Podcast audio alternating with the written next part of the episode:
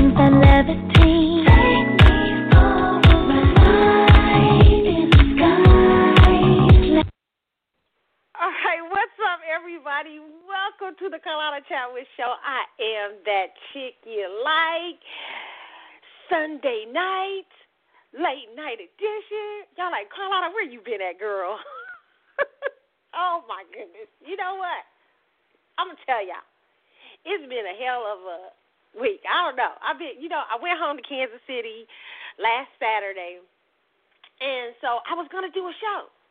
Shit, I was. and I got caught up. You know, I was hanging with the grandparents and you know trying to get things done for them, family drama, and all kind of shit going on. And I just didn't have time. I kept planning on doing the show, and I didn't do one. I I apologize to y'all. Tuesday and then Saturday I I came back to Texas Saturday, so I was traveling Saturday, so that's why y'all didn't get a show on Saturday. But child, we got a lot to talk about, so we might have two shows this week. You know how I be doing. we got a lot to discuss. It was a lot of going on. Now I. I heard tonight the Gladys Knight versus Taylor Bell versus was going on. Listen, I'm gonna tell you something let's talk about verses first. Let's can, should we start the show talking about verses? Okay, we're gonna talk about that. Give me a minute here before we get into verses. But uh, first of all, I just wanted to let everybody know what was going on with me. I had a great week. It was fun. My grandparents are doing well. They, you know, they a trip. they are a trip. My grandparents are a mess, honey. A mess and a half, okay? But it was so fun to be at home. It rained like half the week in Kansas City and it got like cold, you know, and stuff like that. But it was I enjoy I always enjoy going home. It is, you know, it is healing energy for me. And this time it was so fun. You know, I just got a got a chance to get away and just really kind of breathe a little bit and take it to do some things that I planned to do. You know, it was fun making my grandfather go to the doctor and stuff like that. so it was really it, it was good. I had a really really great week, okay? I hope y'all's was great too. So let's start off talking about verses, okay? First of all, let's talk about Monica and Brandy because I know I haven't talked to y'all since the Monica and Brandy verses, okay? I know I wasn't supposed to watch that, but I got caught up, okay? Because because my husband was watching it, and I and I happened to pass in the room while they was while it was on, and I was like, damn, I watched, stayed and watched it for a little bit. y'all was clowning Monica about that uh uh uh Fendi suit, but it was actually custom made. Find it in the store. Okay? But listen, I I enjoyed it. You know, the little I saw I'm glad they came together. I'm not into verses. I really ain't. I mean, I don't want to watch people there go back and forth. The only verses I want to see is Maxwell versus D'Angelo or Maxwell versus somebody who else could you put with Maxwell versus D'Angelo? I heard some of y'all say Maxwell versus Music Soul Child. Really? I mean, no offense to Musiq Soulchild, but no. Um, D'Angelo. I'm trying to think of somebody else. Maxwell. Brian McKnight. When Maxwell lose against Brian McKnight, ooh, ooh. Brian's got a lot of hits, but so does Maxwell you know I'm gonna say Maxwell's on here, right? But you know, hey, who knows? I mean, yeah, I, that's the only verses I want to see. Okay, I want to really see Maxwell versus D'Angelo because I really want y'all to. and let me tell you why I want to see Maxwell versus D'Angelo. Let me explain the only reason why I want to see that is because I want people to see that they're very different. Because I think people often compare them, and I feel like they're apples and oranges. I mean, I feel like, like, like D'Angelo is like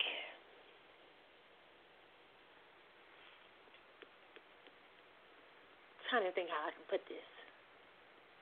D'Angelo is like David Ruffin and Maxwell is like Marvin Gaye. I feel like it's Maxwell gives a more smooth presentation. Like I like that's what D'Angelo don't give a he's not smooth and everything. But it's more of a smoother and you know, D'Angelo's kind of a little bit grittier, you know, maybe because of the southern, you know, thing or whatever. But yeah, you know, I just feel like it's just.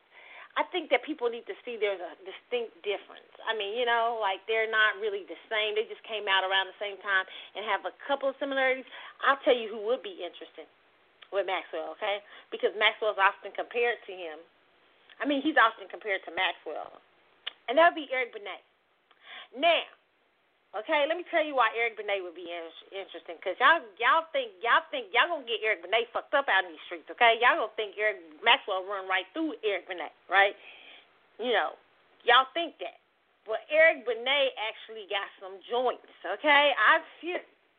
Listen, Eric Benet. I keep telling people, Eric Benet has has all his R&B albums have been solid solid. It's not been a bad, or even the one after Halle Berry, Hurricane was excellent. He's one of those dudes that is so underrated, okay? Especially those first two albums. Fire. Fire. Okay? Now, y'all know I love him. Y'all know Maxwell's my favorite, and I love Maxwell, okay? Y'all know how I feel about Maxwell, okay? But listen, I, I'm going to tell the truth on this. I, I'm honest in my shit. I'm honest on here, okay? The verses with Maxwell versus Eric Benet might be a problem. D'Angelo's ass won't be a problem. But but Eric Benet might give Maxwell some shit. I mean, for real, because, you know, Eric Benet just, he got solid shit. And he got that solid B-list shit that nobody hears but the hood hears. Like, you know, when the hood hears a good song, but it ain't popular, like maybe in mainstream, but to the black folks in the hood, it's popular. Eric Benet, Eric Benet got a lot of those joints. Man, okay femininity, the femininity song. Was it? Uh, what is it? The uh, it's another one. Oh, it's one of my favorite songs by Eric Benet, "Love of My Own." Woo! I mean, listen, Eric can come with some fire. Okay, Eric might be interested. Eric might give Maxwell some shit, okay? Like Monica, y'all wasn't expecting Monica to give Brandy some shit, and I wasn't expecting Monica to give Brandy some shit either, because Brandy's catalog is vast and wide, okay? Because Brandy was Beyonce in the uh, the '90s. I mean, she was she wasn't Beyonce as far as performance wise, but she was Beyonce as far as the teen she was the real popular it girl. She had Moesha. She was doing movies. She was making hit records and all that stuff. Brandy was, it's hard to believe, kids, but Brandy was really super, super, super big. And we know Brandy got the vocals, right?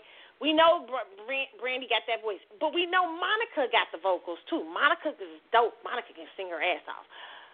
But the catalog for Monica, you would have think you would think that the catalog for Monica has nothing on Brandy's catalog because again, Brandy's a different. Brandy was in a different category, even though she was often compared to Monica because Monica was like hood, and this isn't to to to to to um how can I say this to lower Monica's career. Okay, this is not that because Monica's bad. I love Monica, but Monica was kind of like the hood fade, like a hood fade, but Brandy was like popular, like hugely popular across all. Uh, uh, like across, you know, she was a pop star as well as an R&B star. Okay, Monica didn't have that many joints on the pop charts like Brandy, but Brandy was that girl. Okay, so you would think that Brandy and Monica that that would have been a, it would have been a problem. But Monica presented the problem because of the way she presented her songs. And to me, Brandy's presentation wasn't as good. Even though I love me some Brandy, but her presentation, but Brandy was more to me uh the more endearing person during the live, you know, during the verses. I liked watching her. She, you know, I could still feel that little tension there, you know, between them. But I actually enjoyed the little bit that I watched. Okay, I will say that uh, that Monica gave her a slight ass run because of the song she picked. And so when I go back to somebody like Eric Benet being really good for, because I don't know if D'Angelo, if they can dig D'Angelo out of the hole. Like, you know, D'Angelo be going in a deep hole. Maxwell tries to go in the deep hole, but he's a Gemini. He got to pop back up. Is D'Angelo, what is D'Angelo? Is D'Angelo a Gemini? What is D'Angelo's ass? D'Angelo's ass be hiding. What is D'Angelo? I'm gonna look D'Angelo up right now. I got to see what he is, uh, far as his uh, his birth chart. What is D'Angelo? What is he? Oh, he's an oh, he's an Aquarius. So his ass go real deep, deep, deep, deep, deep in the hole. You know, Aquariuses are quirky and thinkers and stuff like that. So his ass can go real deep. Gemini's will go deep, but then they can't stand it. They got to pop their asses up. But you know, if they can dig D'Angelo out of the hole, D'Angelo will be interesting. But I actually do believe that Maxwell will will give D'Angelo can't even though D'Angelo got great songs and he's like a hood too thing, but D'Angelo can't fuck with Maxwell. I don't think he can. I'm sorry. I like. I like D'Angelo. Maybe I'm saying that because he's my fave. Maxwell's my fave, but he can't do it. But I will say that Eric ben, Eric Benet can fuck with Maxwell. He can't fuck with Maxwell. He can he can present his songs in such a way that it gives Maxwell some tr- trouble. You know, like it, it's a, he got because Eric Benet's got a lot of like that news for you. Um, uh, sometimes I cry. Chocolate legs. Oh, he might give him some shit. Okay, I, I'm serious. On for people who like like me, it would be interesting because you think that would just you think that Maxwell would just have that, but mm, I don't know because Eric gives me solid. Eric has given me solid. Not that Maxwell hasn't given me solid. The albums that Maxwell has come out with, even though they've been long years apart, I mean, like a thousand years apart, you know, like, you know, we might not see another Maxwell album till 2030. But. but he he gives great albums. But this is the thing about Maxwell. The last one was kind of weird. I will say that. I'm not. I'm not gonna lie. The second, the second tonight was kind of Lake by the Ocean and stuff like that. I love. I like. Was 1990X on the last, the second one? I think it was 1990X.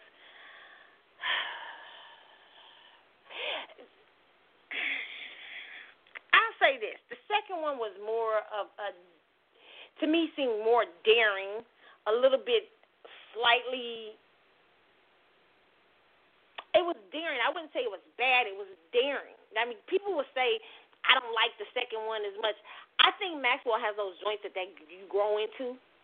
So I say the second one was like, you know, to to R and B fans may have been the second trilogy tonight. The second part of the trilogy may have been a little questionable to Maxwell fans because Ma- Maxwell fans are still they love Urban Hang Suite. I mean R and B people love Urban Hang Suite so much and and the Lifetime album, the Now album, so much. I mean that and Embrya people like it took people to get used to Embrya. So like that that other one is sort of like embryo to me. It may have to grow on people the second part of the trilogy, and plus people wanted Maxwell to put out some fast joints like like you know like Ascension And said he didn't. He was still going ballady. He's still being very like ballads and stuff. So I think that you know that is a questionable one of his the albums he gives that is questionable. He's given two albums that people may say is questionable. I think they're very good, but most people would say R&B fans will say, are they real R&B fans? But Eric is giving solid R&B out of the records. They've been solid and that, that's not to diss Maxwell and say that he he he hasn't given solid albums. He's just more daring in his choices to go outside of that R and B realm. But from an R and B, if I'm going from an R and B standpoint, fan standpoint, Eric Benet has given more solid R and B albums. Okay, I, that, don't get mad at me, y'all saying I got Maxwell just he is, but I'm able to tell the truth up in this joint. Okay.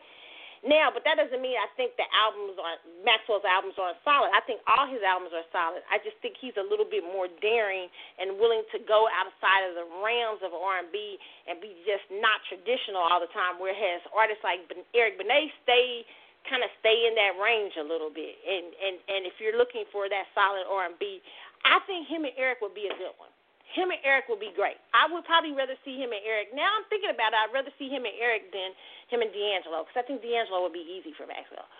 But anyway, now it brings me to tonight. Okay, that's my hope. That's the only time I'm going to be really interested in verses. Okay. Now, tonight I know y'all had Gladys Knight up there with Patti LaBelle. Okay and everybody was thinking Patti was gonna win. Now I don't know who won. I don't know who won, but I remember saying to my husband in the car, I was saying because he was talking about, "We going are you gonna watch first? I was like, nah. And and I was saying, you know, but let me tell you something. They bet they betting don't get don't get Gladys messed up in these streets. Okay. Cause even I mean Patti LaBelle legend, okay. Part of the was it LaBelle's and all that. Patti legend. I love me some Patti LaBelle, okay. But y'all don't understand, okay? When we talk about Gladys Knight, that catalog, okay, the woman who discovered the Jacksons, okay? No, it wasn't Diana Ross, it was Gladys Knight. Listen here, Gladys Knight has some hits.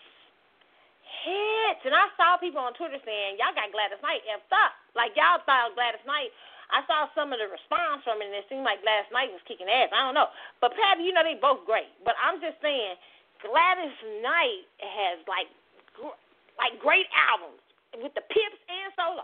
I mean, and Gladys had those hood hits, like when I was a kid, like them hood hits that that you knew in the hood. Like hood, hood would have B sides, okay? Hood like so like landlord, uh, uh, your number one in my book, and all that stuff. Those was hood songs. Y'all don't know about Gladys Knight, okay? She not only do she got a solid catalog, but she got a solid, solid, lots of solid B sides. So she, you know, she probably y'all thought Patti might just run run away, but I'm pretty sure Patti didn't just run away, okay? Because Gladys ain't Gladys been here around for part of the Motown era, okay? Gladys been here a long time. So has Patti, but Gladys is the uh, heard it through the grapevine. Listen, y'all don't want to really know about it. Gladys Knight ain't nothing to play with. Gladys Knight got a catalog for your ass, okay? And a singer. Okay, so I, you know, hey, my favorite, you know, my favorite memory. Uh, my favorite memory. I used to have. I tell this story. I've told this story here on the Colorado Travel Show before. But I had a neighbor named Miss Fisher. She had a big family. She family full of children, and we we I became very close to this family. I was the only child, and I used to go over there and hang out, you know, and stuff like that. And I liked all the old old people. I I didn't hardly play with I played with the kids sometimes, but most of the times I would hang around the older people. I would hang around the older teenage girls. And you know, as a little girl, because I was so I was so curious and listening. I wasn't fast. I was just curious and listening. And I would hang with Miss Fisher. And Miss Fisher used to listen to like I would hang with her and listen to Blues Hour. We we I do Blues Hour Miss Fisher on on on Sundays. We sit out on the porch me and her and we listen we rocking her her thing and listen to Blues Hour. And then Miss Fisher one day introduced me to this song by Gladys Knight. And I love the hell out of that song. And I ain't got it today to play. But I love the hell out of that song, and it has been one of my favorites by Gladys Knight called Landlord. Listen here, that was my joint. You're the landlord and the keeper of our love. Listen here, my little seven, six year old self, I was into it, okay? oh my goodness, that was the jam, okay? I love me some Gladys Knight, okay? So I'm I have affection in my heart for Gladys Knight, okay? Even I love Patty, but I have some affection for some Gladys Knight, all right? So I'm not gonna play Gladys Knight, y'all, right now. I'm, but I am gonna play her going into the break, one of my favorite songs by Gladys Knight, okay? But now that I said my thing on verses, they got to bring Maxwell versus somebody. But if you're to do it, Eric Benet would be interested or D'Angelo, okay? Okay, so next. Okay, let's talk about Power 2. Oh, my God. Now, y'all, I know all y'all hate Tariq.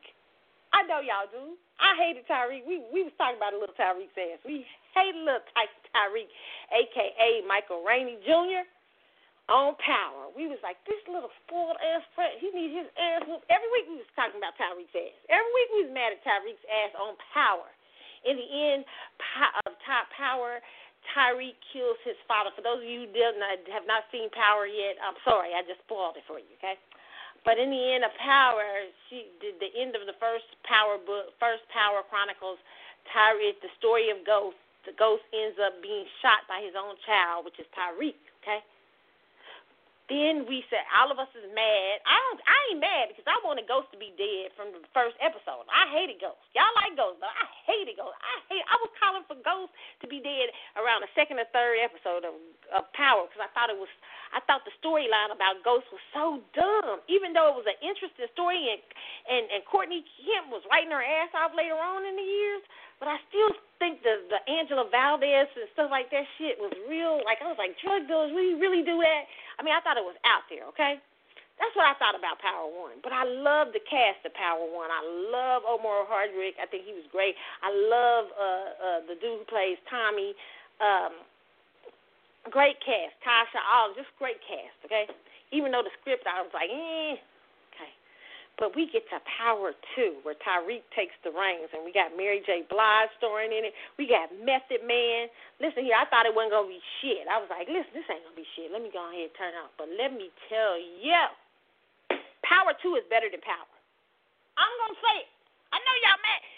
Power 2 is better than Power. It just got better. Courtney Kemp, it got better. This this is really good. Michael Rainey Jr. should be so proud of his little ass, himself. That little boy is carrying the shit out of that show. He is smart. I, I love the way that I can't say enough about Power Two. I love it. Make the storyline makes more sense. Here's a little boy going to. He's been given everything from his criminal father including his father's criminal his criminal but uh, devious and smart mentality. His son is carrying it on, but in a different light.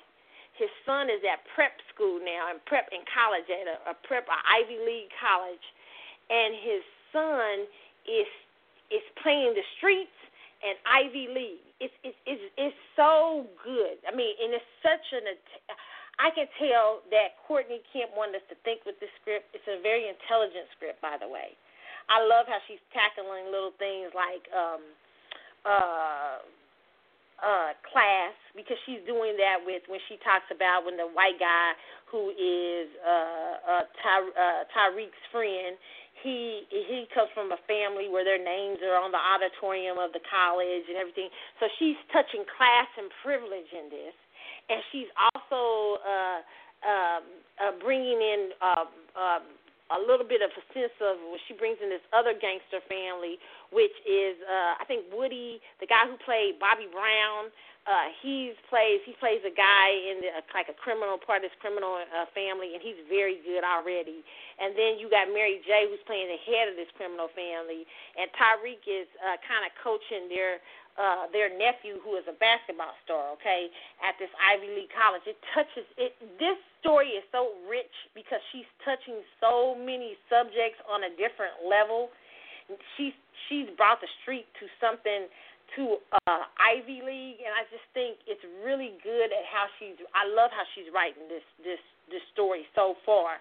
And uh, Method Man is in it. He plays the lawyer trying to get Tasha out of jail because everybody thinks Tasha killed Ghost, but we all know Tasha didn't kill Ghost. Okay, so uh, like so. Here's the thing, Method Man is awesome. I was a little like, can Method Man be a lawyer? Like, can he be? Method Man is acting his ass off. Method Man. Now, I, it ain't a Mary. Mary is good at that role when she's playing. My, the, and I can't wait to see more because Mary's role is coming out. She's coming more and more out. You see every episode. But Method Man, oh my God, he's great. He He's great so far. Two episodes in, he is great. Okay. Now I already see a storyline building up between Tariq and that teacher. I feel like she gonna be a Mary Kay Letourneau up in this joint.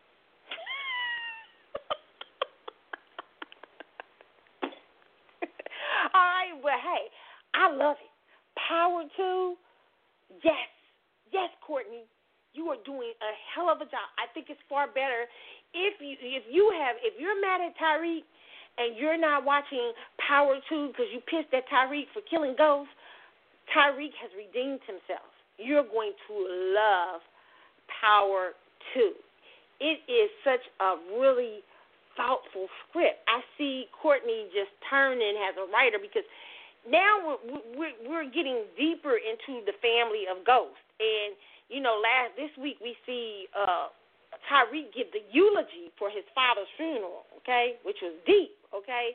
And it's interesting what he says about his father being a complex man and stuff like that. Man, I was so impressed by this. There's some little things in the script I would change up, you know, some little shit I don't like. But listen, for the most part, oh, fabulous. Courtney, I, I, I was not expecting Power 2 to be good. I ain't to lie. I was expecting it to be a bunch of shit. But Power 2 is awesome. It is a great show, and I think everybody, if you guys have not seen it, if you guys have not seen Power to uh, uh, uh, Ghost, please check it out. So far, so good. And the first episode was so full of drama. The first episode, just the first episode, the first two episodes have been so full of drama, packed packed with drama. And this new family, Mary J. Blige's family, they gangster. Now, here's the only thing I got a problem with, okay? Mary J.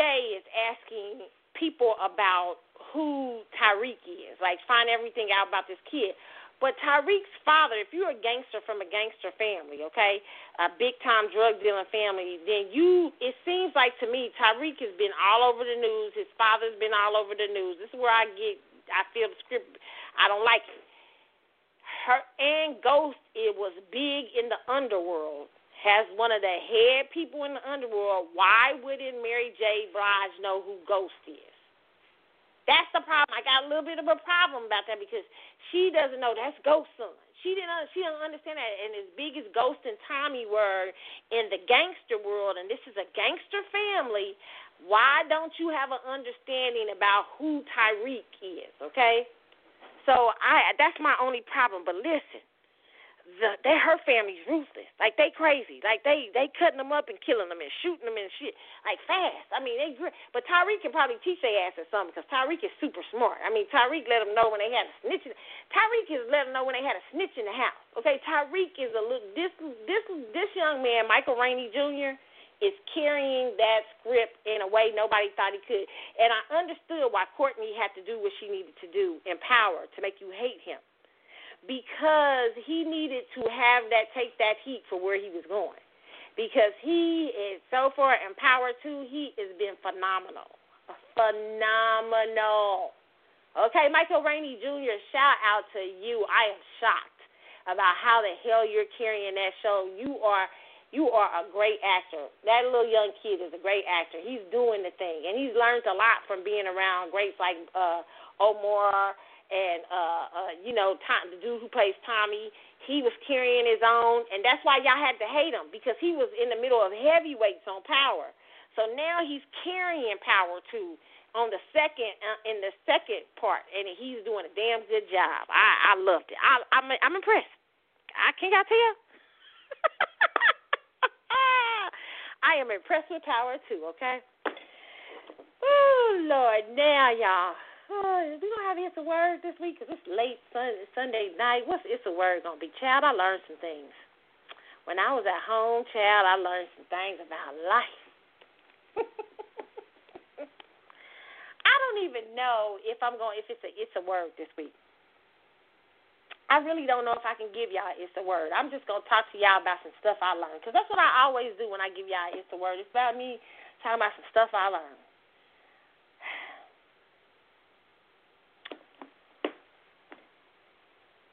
I'm gonna give y'all the first lesson, okay? While I was at home, okay?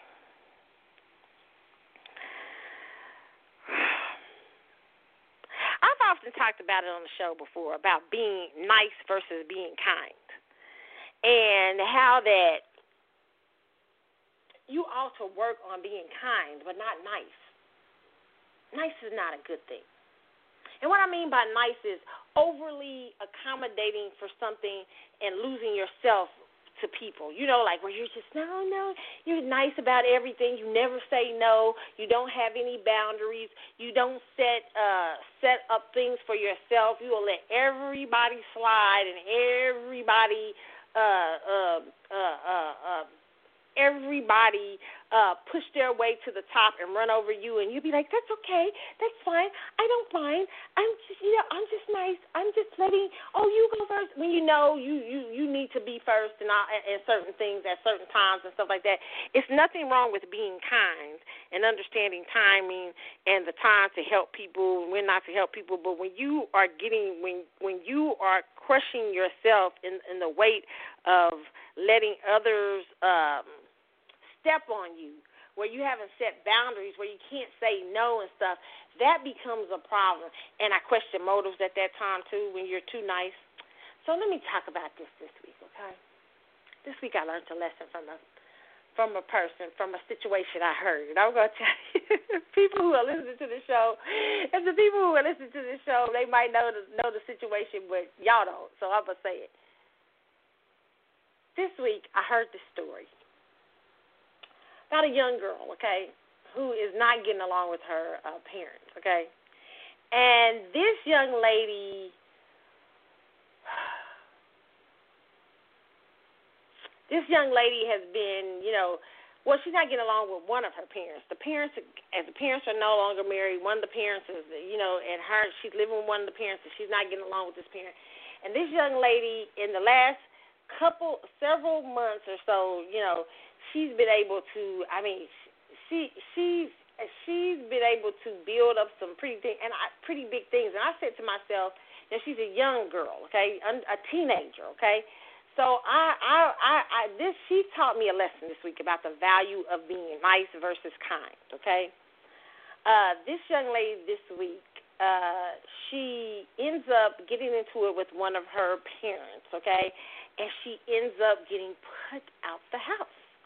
okay? right? And so in this time, okay, uh, you know, every all these everybody's worried about this young lady, everything. And so this young lady says, You know what, I'm fine. Now everybody's worried about her getting put out there. She says, I'm fine. I've got plenty of people that I can go and stay with. But what they don't understand, here's what happens. The parent that puts her out doesn't understand that this young lady is in a great position that she is not been getting along with this particular parent and she if she's already set up a place for her to live. Not a bad she's not and she ends up in a very luxurious situation, probably,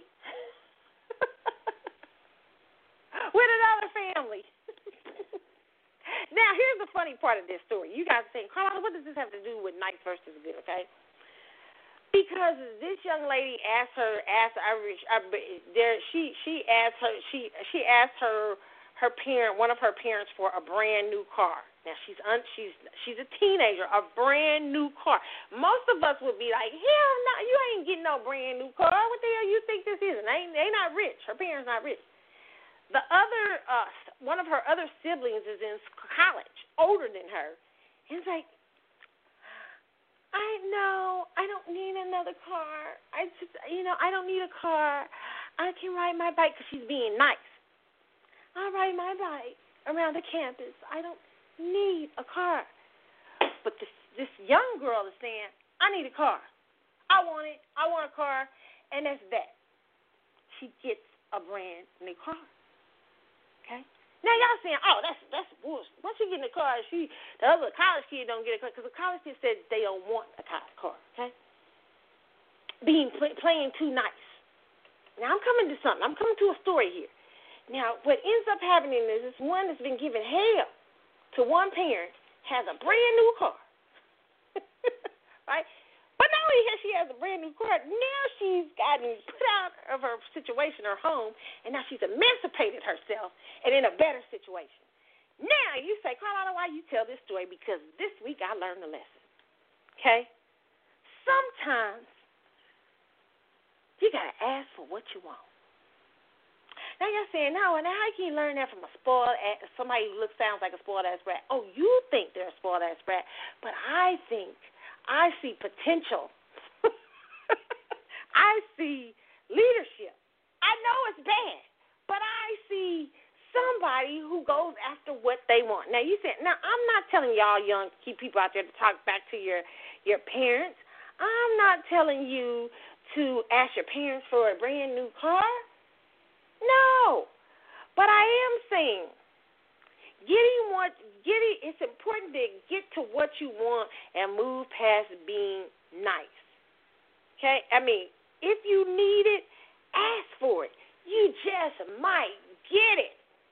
Now the other kid who's been playing the good kid, the good sibling, going to school, going to college, does not have that. they don't have the new car. because they didn't ask for it. They didn't want it. But the kid who is out here being gangster about life has it.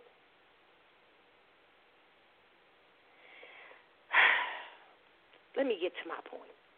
Because I want to get, I'm getting to a point with all of this, okay? Play the odds in life. You might win. I saw this kid this week play the odds.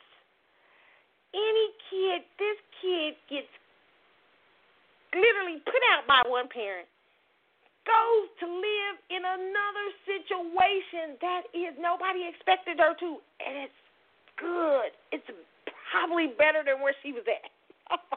and she's driving it with her new car. Oh my God. Listen, I'm not saying it's right, but what I'm trying to tell y'all out here is this. Some of y'all play too nice every day.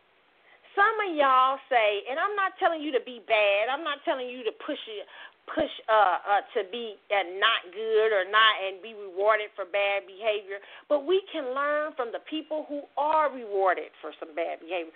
I, that's why I tell people you can learn from the Kardashians. You can learn from the NeNe Leakes of the world.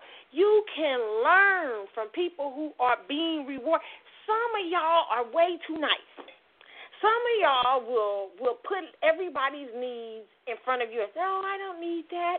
I don't need it." And then you wonder, then you you look around and everybody's succeeding, and you're in the back and you're going, well, damn, why haven't I got that? Why haven't I got that? And it's sometimes it's because you're being too nice and you're not being you're not uh, uh understanding what it means to have boundaries. You're not what understanding what it means to take risks. You're not understanding uh that sometimes that you listen that that getting what you want means uh uh uh uh uh, uh sometimes you have to be strategic about it. You know, I told the other sibling, I said, Have you learned a valuable lesson from this? This these kids I'm talking about, these two kids in this house. And I said, Have you learned a valuable lesson? The lesson is to ask for what you want. The parent that bought the car was going to give a car anyway. They were going to give a car anyway. But because the good kid you know, I want she wanted to look responsible. She wanted to look so good. No, I you know, I don't want to do that. You don't have to pay that for me. You don't have to do that. I don't no, no. And the kid that, you know, said, "I'll take it." the kid who had already been asking for it. Okay? And it has not had exactly the best behavior. But I saw such potential not that I don't see potential in both, but I saw potential in that kid because that kid was able to assert herself to say what she. Now that's a good thing. Now there are things there are there things that can be toned up about being respectful, about caring for others and stuff like that. Yes, okay, but in that in a, in that point of asking for what she wanted, in that point of uh, of that that she when things weren't going well for her in her home with this particular parent, she gets put out and she finds strategically another place. Was not even worried.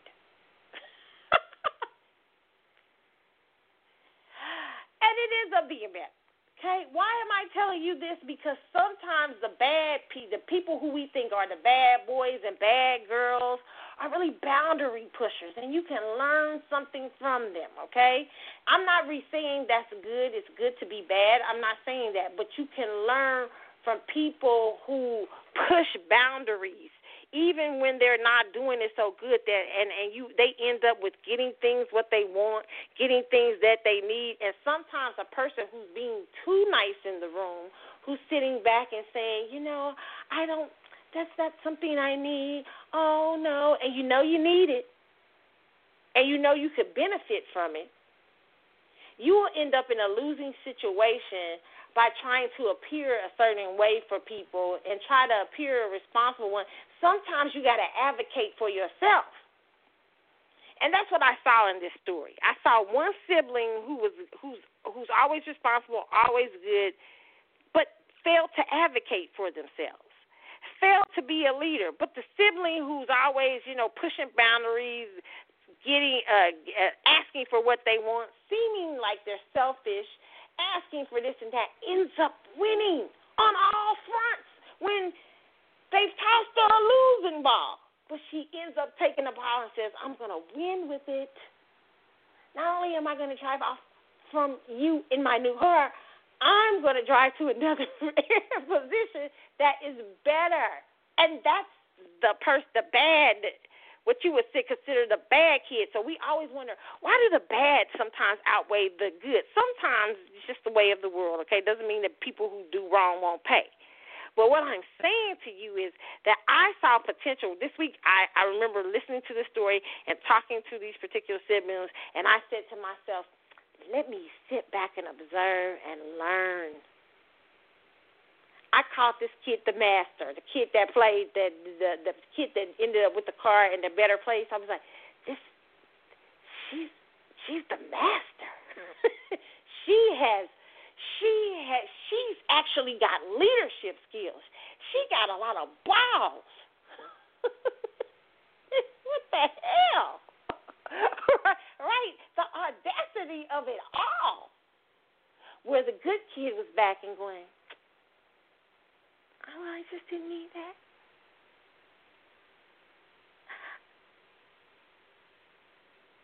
And they and sometimes you can play that hand too being too nice, you can play it play it the wrong way.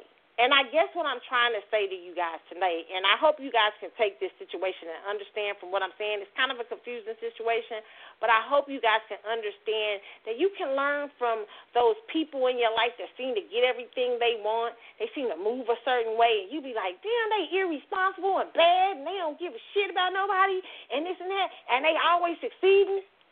That's uh, yes, that is wrong, okay? And sometimes people will pay for it. But then you have to look at yourself and you say, well, why am I not succeeding? Why am I always failing? Because maybe you're too nice. Maybe you don't have boundaries. Maybe you let everybody run over you.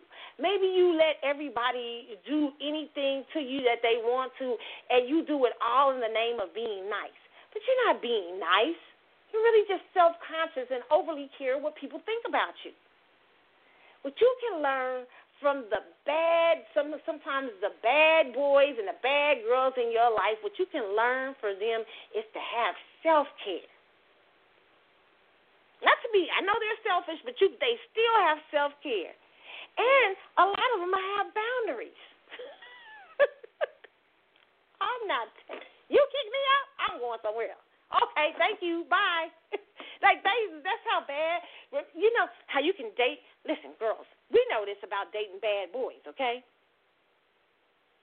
bad boys right? Women, people always say, why are women attracted to bad guys? Okay, and for you good guys listening, I'm not telling you to be bad boys. Bad boys play in the long run. Okay, they overplay their hand. I'm not saying overplay your hand, but I'm saying you can learn from a sense of balance from bad boys. Why do women like bad boys? Because they're gutsy. They take risk. You tell them today, okay, I'm tired of you. You get out. I'm tired of you out here with these other girls. I'm tired of you this and that. What would a bad boy do? All right, I'm out. And you sitting there like, what? You out? Because he got options. right? Right? I know what I'm talking about because he got options, right? And so what? Women are attracted to that shit because women like, damn, did he just walk out on my ass? I told him he go. He like, all right, I'm gone. Right? Because you can learn something from the bad guy. Good guys can learn something from the bad guy. How to be more risky, how to have more confidence in yourself. That don't mean you got to play a bunch of women. That's not good. But I'm saying you can learn how to have confidence and swag within your own self. Because these people who have sometimes who have, and I'm not saying that about the other sibling. Okay, the other sibling to me, I saw complete potential in the other sibling. I saw leadership skills power, you know, in the bad sibling. What looked like she was, well, she's not the bad sibling, but what she looks like she's the bad sibling. Okay, and it's the same thing in bad guys, bad boys, and bad girls. They t- they have the potential to be very good. They because they they can balance their emotions. They just need to uh, balance their kitty cats and their penises. Okay, but they they do they they don't let anybody bring them down. Okay and usually, what brings a bad boy down is somebody who doesn't who doesn't who doesn't have a care like them. right? So listen, that's what I'm saying. There, uh, when you set boundaries for yourself, when you set, uh, uh, when you understand who you are as a person, and you say, no, that's not something I'll take. You don't have to be mean about it. You don't have to be disrespectful about it. But you can learn from people who do uh, look like they're always winning, yet they're doing something crazy. But sometimes what you'll find in the uh, uh, in people who are out there doing the most, and they, a lot of times you'll find good traits, like they're risky, uh, they're smart, they have boundaries, even if they're using it in the wrong way.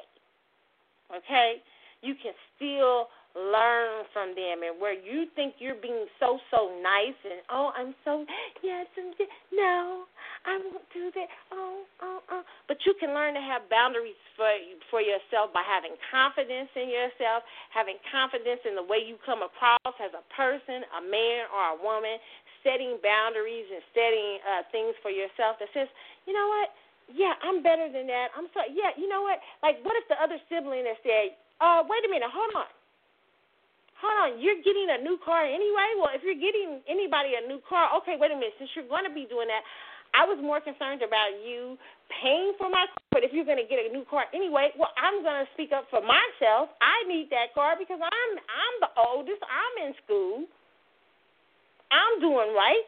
I got my grades up. I'm not talking back. I want that car. right? She probably would have gotten it. But because she held back and said, "Yes, this, I don't know, that's not something I don't, I don't want you to have to pay for that. I don't want you to." Have, the other one was like, "I'll take it." okay, so that's what I'm saying. So that's why I'm talking about advocating for yourself. I hope you guys get what I'm saying. And even, you know, in terms of how people sometimes end up bouncing back on their feet. Like I have relatives sometimes that I don't understand.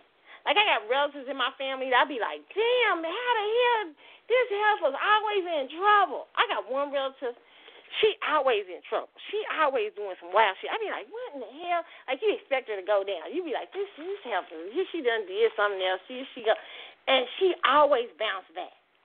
Always. Always manifester, okay? But it's she always ends up in a lot of shit before she manifests herself out. But she can manifest herself out of the deepest shit you have ever seen in your life. Like the, like one minute she can be evicted, and the next minute, and the next ten minutes she just got evicted, and the next ten minutes she's living in a condo. Uh, that's worth almost uh, maybe uh, three or four hundred thousand dollars or something like that. Okay, that's the kind of manifesting shit they do. I mean, right? And you're like, how the hell are you getting it? What the hell? Because let me tell you why, and I, and I, it's because people like this sometimes don't have they don't have that fear factor that others do, and we can learn from that.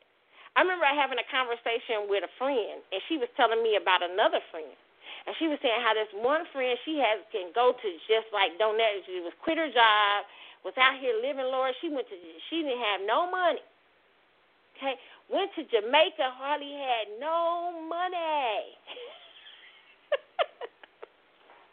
and she's like, I don't know how she do it. I said, that's how she does it. No fear. Right?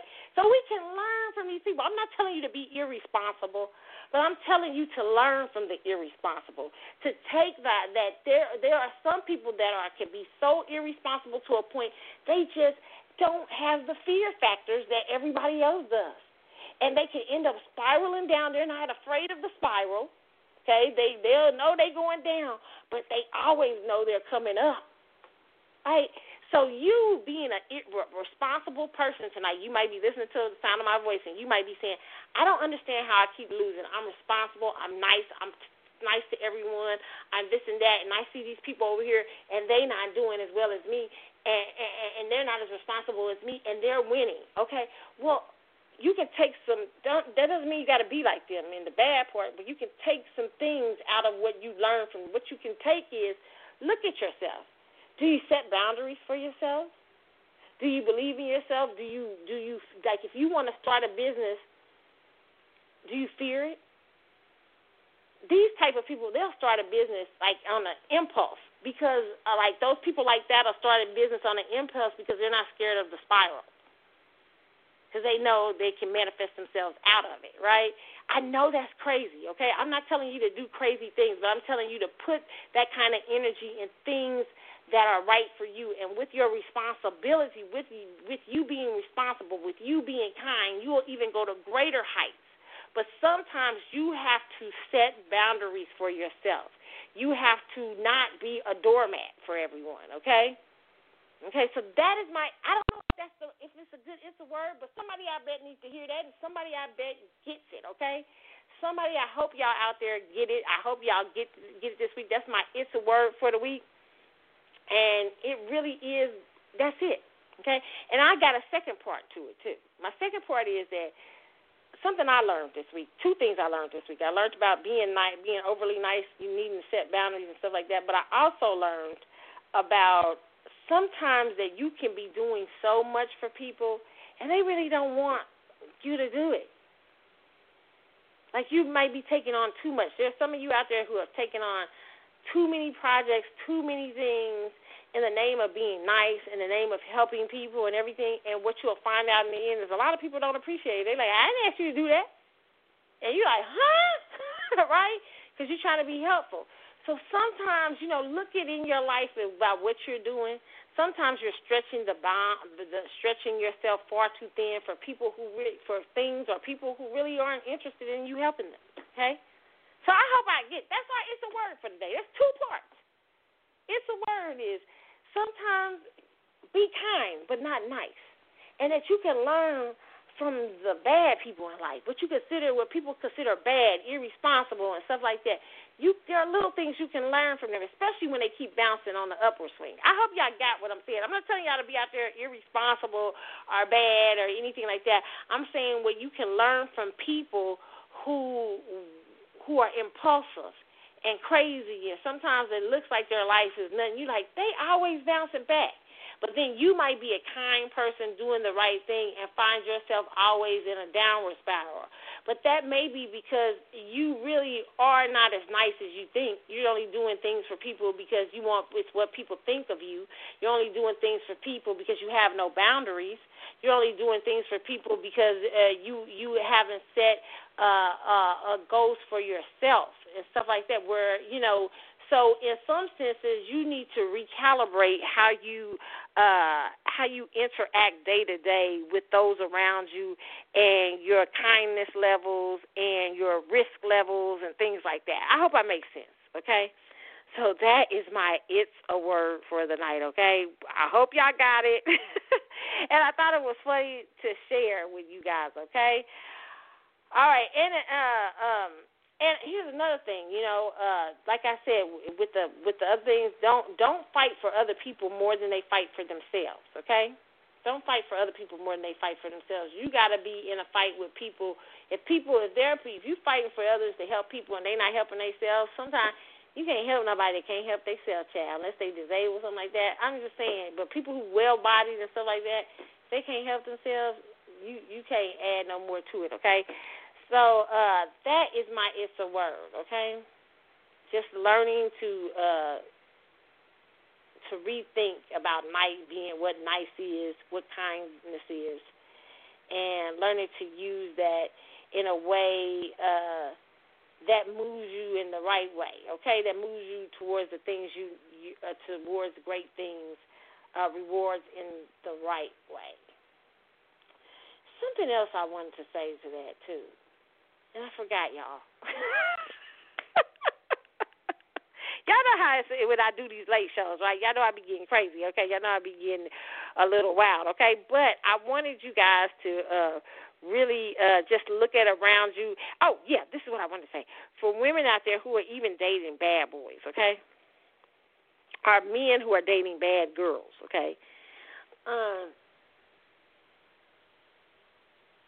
have some confidence in yourself. I mean, really, stop thinking of the bad boy as the prize. And stop thinking of, you know, uh, uh, uh, start thinking about all the great things that you brought into the relationship or you bring to somebody. And when you start realizing that, and somebody mistreating you or or not treating you in the way that you want to be treated or something like that, when you start realizing you're the prize, you make yourself more attractive. First of all, first of all, the bad guy turn around and start chasing you. But then also, you if he doesn't, well, then uh, who cares? You, do you really want somebody that you got to chase forever? Seriously. I mean, like, do you really want, like, to be married to a man and still chasing him? Like, still, like, kind of like, dang, like me, like me. Or, or a woman, you know, I mean, you know, yeah, men, I believe men are supposed to chase their wives a little bit. You know, I believe men are supposed to. Men are always on the chase, and women should always make their husbands because men have a little. Men like prey. Okay, so yeah, men probably will chase their wives all the time in some ways. You know what I'm saying? But for uh, but for for women, when you put yourself in a position where you're and men, you, you men for men is disrespect when you allow a woman to keep disrespecting you. I think men have that's a that's a problem, okay? So you should care about yourself enough where you're not being disrespected. And for women the same thing, disrespect and also chasing someone who doesn't really care. Sometimes you just need to let them go, okay? You don't care? Okay, I don't care. Because you know what? I'm the shit. You think you the shit? I think I'm the shit too. Okay, so we both maybe we'll, we'll, we both out of here. you got options. Well, hell, I got options too. Okay, so that's how you got to do this this thing. Okay, so that's that's it on it's a word. Okay, that's it today, and I hope y'all got it. I hope y'all understand it. Now, whoo, when I get back, we got to talk about the news, our industry, because we got a lot to discuss, and I'm gonna try to get it all in, or else I'm gonna have to have another show.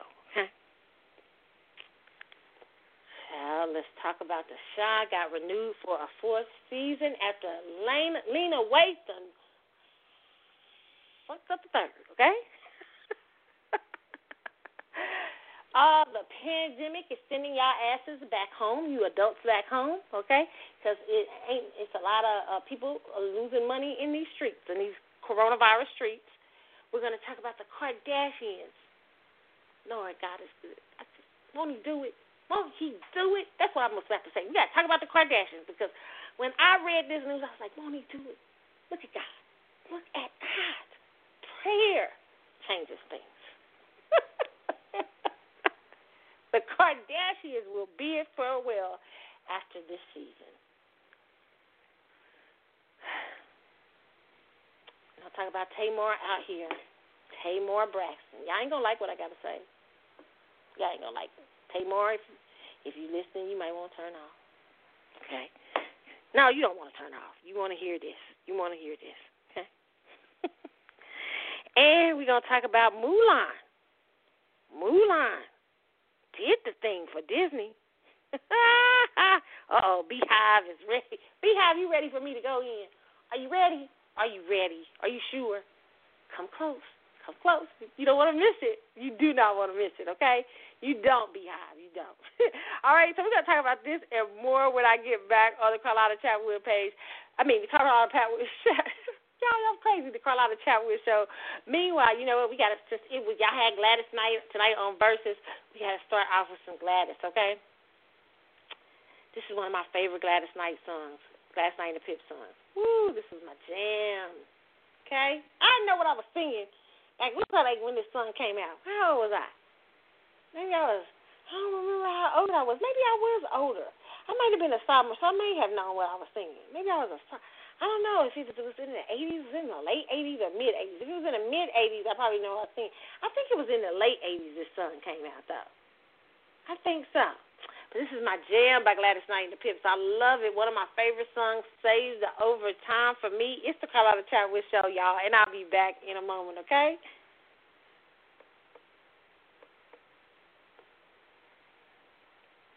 Okay, I try to be smooth with it. It didn't work.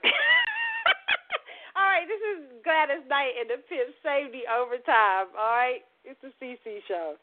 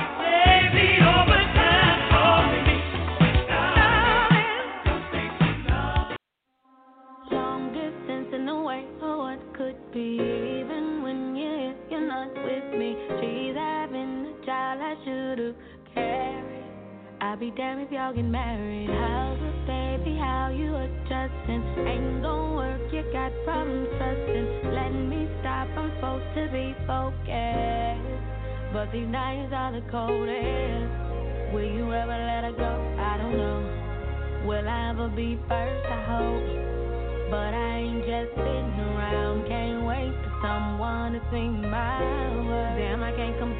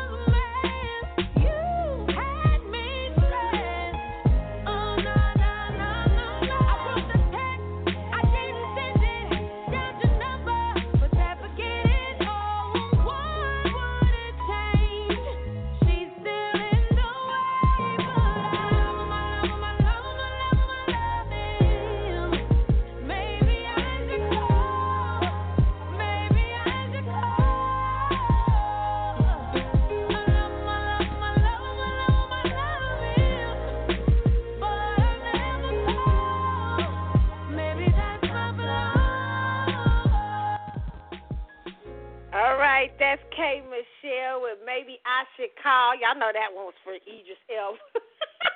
remember when K Michelle? I love Idris K Michelle, but y'all remember when K Michelle was going to the radio station talking about that album? that was funny. 'cause Kay was really heartbroken out in these streets. She made a whole ass album. oh, maybe I should call. I love that song though. K Michelle made the gym off of that one, okay? All right, okay, we are back on the Carlotta Chatwood show. Okay, I just heard Dionne Warwick showed up at the Verzuz with with Patti LaBelle and um was it Patti LaBelle and uh Pa- hold on. Patti LaBelle and are we getting this off? Hold on. Patti LaBelle and who else was it? Patti LaBelle and, and what Gladys Knight? Y'all know I'm half asleep out here, okay? So Patti LaBelle and Gladys Knight, uh, Dionne Warwick showed up, and people were saying it's good. Y'all giving the crown, like I said, I thought so to Gladys Knight. I, I'm hearing y'all giving the crown to Gladys Knight. I see on Twitter everybody talking about Gladys Knight because people underestimate Gladys. I told y'all Gladys got a catalog. I told y'all. That's why I say with the Verzuz, the thing about this thing about Verzuz, even though I don't, want, I don't know, I told you I'm only gonna watch it for a maximum or something, but you, the people who you think are gonna win, it really depends on presentation. I mean, how you present those hits. Like Babyface with with with with Babyface was mismatched though. I feel like I need another Verzuz with Babyface and Jimmy Jam and Terry Lewis because Babyface in L.A. that's their counterparts, Jimmy Jam and Terry Lewis. You know, Teddy Riley is a great producer and everything, but you can't fuck with Jim uh, Babyface. Okay, I was listening to some Babyface stuff the other day that Babyface did. I was like, damn, Babyface did a lot. Him in L.A. So I I need them to go against like Jimmy Jam and Terry Lewis. By the way, there was this. I listened to Jimmy Jam's show anyway on uh Sirius XM. I've been listening to it for a minute, but you t- he, he did a really good interview with Maxwell. For you Maxwell fans like me, he did a really good one with Maxwell. I think last was it last week or something. You probably have to listen to it on demand now, but it was really good. I was it was a very musical conversation. And so I like conversations like that, and uh, it was really good. It was like they were just having a conversation in my. I can really think of it as an interview. It's a really great uh, conversation about Jimmy Jam was giving uh, Maxwell talking to Maxwell about how they, you know, they were going back and forth about how they wrote songs, some of their favorite music, you know, stuff like that. It was really an interesting conversation. So you guys should check that out on Sirius XM. Okay, it was really good. But anyway, but that's why I said I won't watch another Verzuz. I mean, unless it's Maxwell on somebody, and I'm not so sure. Like you know, you it would be strange. Like I said, that Eric Benet probably could give Maxwell a run for his money, depending on how you present it. Really, it's really how you present present it. Brian McKnight too. You know, Brian McKnight.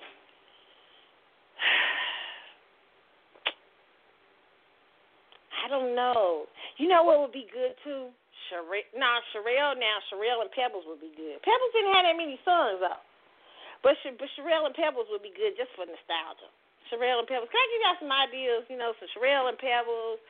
Um, I'd like to see a rock one, like a, a rock one, like Huey Lewis and the News versus damn, who can Huey Lewis and the News go against? Mm, that's hard. I don't know. Damn, I don't. I can't think of anybody. Or maybe, uh, let's see, the white bands. Uh, maybe like Van Halen against uh, Guns N' Roses. That's hard. Or or uh, Poison against. Cause I used to love heavy metal. So like you can do a lot of those 80s. I mean those Verzuz, but they probably want to stick to R&B. But I feel like you can do a lot of good rock rock ones or soft rock ones, you know, or um mm, I have to think it through. Like different people that you can do in rock, because you know, come outside of that. I love soft rock. I love the '80s rock and roll. I really do. '80s rock was the shit. I don't care what nobody say. Y'all can say '80s was a great time, a great era for rock and roll. Like it was really good rock was really good back in those days, you know. It's the CC show. If you're just now tuning in, I'm Carlotta. I'm doing a late night show tonight. Y'all know how I be doing. I just be rambling on, child. I just be rambling, okay? All right, let's talk about Tamar Braxton out in these streets. Now, wasn't a few weeks ago Tamar talking about David saved her life? If it wasn't for David, I would not be here and all this stuff. It was a few weeks ago. Don't do that. I know I was reading this a few weeks ago that that Tamar was talking about David saving her life. Now we got problems with David out in these streets. Apparently, David Adefeso has put put a, a, a what does he got on her? Restraining order or something on like that? Let's see what it's on here. Let's see. We got to put this up here. Oh goodness. Here, I'm gonna pull this up, you guys. I think it's going a little slow here. Pull this article about Tamar up out in these streets acting up. But she Tamar, uh, but but it's but David. uh he says, uh, let's see here. Is this from page six? Tamar Braxton's ex, David Ad, Ad, Ad, Ad, Ad, Ad, Adefeso, Adefeso, is that how you say his name? Uh, speaks out, claims uh, she attacked him while he was driving. Okay, and this is from um, PeopleMagazine.com. It says David Adefeso is publicly addressing his relationship with Tamar Braxton after news broke on Wednesday that he had filed for a restraining order against the singer and reality star.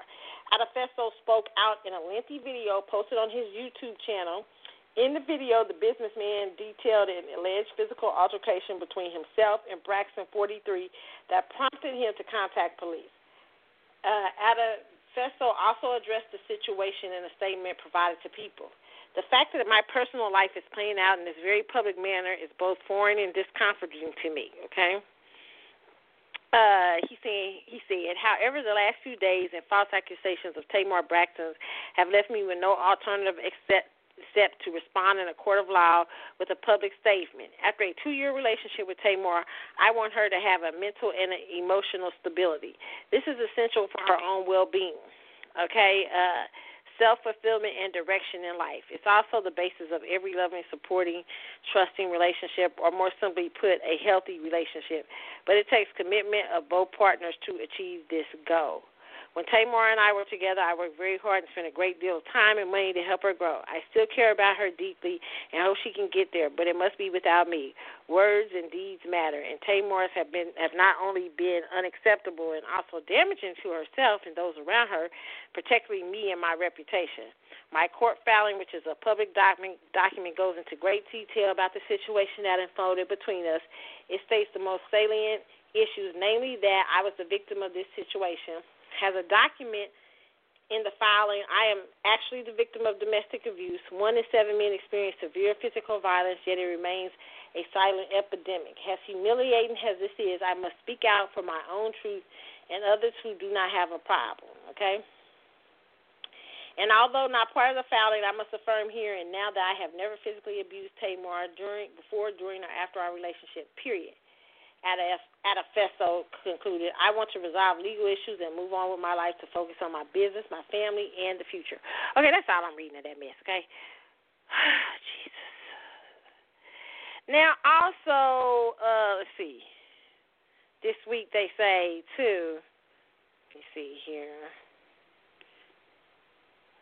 I think on, what's it? Uh, it's Vincent is also out, out here paying Captain Saver. Listen here. Let me read that what Vince. Vince is Tamar's ex-husband. Okay. Now remember, Vince. Remember when Tamar's uh, family was. I mean, when our family, well, I think mother was accusing Vince of a, of alleged abuse against uh, Tamar. Okay. Uh, now Vincent is saying, they're saying this is according to Boxer.com. It said Vincent Herbert recently ripped into Tamar's ex, David Adafesto, amidst the businessman's messy breakup with the songstress, has previously reported David made headlines when it was revealed that he's seeking a restraining order against Tamar, citing a domestic violence situation. Okay. Uh, Tamar's camp has been adamant that Tamar, not David, was the victim in an alleged incident where he allegedly assaulted her and threatened to kill her in a murder suicide. But David went live on Instagram with allegations that the Braxton family's valued songstress assaulted him in a car and caused thirty thousand dollars worth of damage. Okay. And um, let's see here. Now, in the latest update, TMZ reports that David is alleging that Tamar threatened to kill him, attacked him, and physically damaged his vehicle by smashing the vehicle's camera, rearview mirror, and various items inside of it. Okay. He also claimed that Tamar's ex-husband Vincent Herbert wanted him dead. And Docs, he says Tamar told him her ex-husband wanted to send goons to kill him six months ago, but she stopped it. He claims she's now threatening to let those goons loose.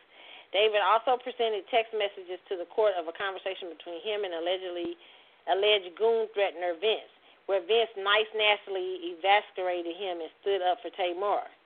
I am packing the rest of Tamar's things and should have them ready by Thursday evening. Reads a text from David shared by uh, Lane Layla Lynn TV, can you let me know where to ship them? And Vince told him that he wouldn't give him an address after allegedly hearing an audio of David audio of David threatening to kill his ex-wife. And this is what they, uh, he says. It's not safe to say where she's moved on from. Uh, it's not. It's. It is now safe to say she's moved on from this vow and abusive relationship. And hearing the tape from the other day, I don't blame her. He re- reads a text from Vince. We are not friends and we will never be after hearing how you treated Tamar on Sunday. My conversation with you yesterday was respectful and honest, and you never mentioned what you said to her, how you threatened her, and then called the police on her as if it wasn't you on the tape. And I heard threatening that I heard threatening to kill Logan's mother. After I make sure Tamar and Logan's belongings are cleared out of your home, there is no need to contact. There is no need to contact you, nor for you uh, to never contact Logan. The messages read, "I trust that you will have her watch that's in your car, various boxes in Logan's room." I, okay, listen here. Oh Lord Jesus. Can I just say, domestic violence is never good. Okay, on either side, men woman. Okay. Okay. David Adefeso, I believe you crazy as hell too, cause you it, it messing with Tamar this long, and you can't be all right in the head either. Okay. That's all I gotta say on that note. Now Tamar Braxton, it's up to this. I gotta come for you because I can't. I'm tired. I, you know, I tried to be uh kind about Tamar during the the episode that Tamar was having you know, about the alleged killing and that she was going to kill herself and all that, you know, nobody wants to see that. Tamar is talented. She's bright. She's a beautiful girl. Uh, nobody wants to see, uh, you know, some, you know, Tamar lose her life. Okay, that's something you know, and I, that that that that that you don't want to see. But however, and I'm gonna get on the Braxton too, and I've done this before. I've been watching the, uh, the Braxton family values for a few years now, several years now. Tamar, the Braxton family values for you has been most revealing. Even if they've been editing out stuff, even if they've been not making you out what they seem to be, you were always in the middle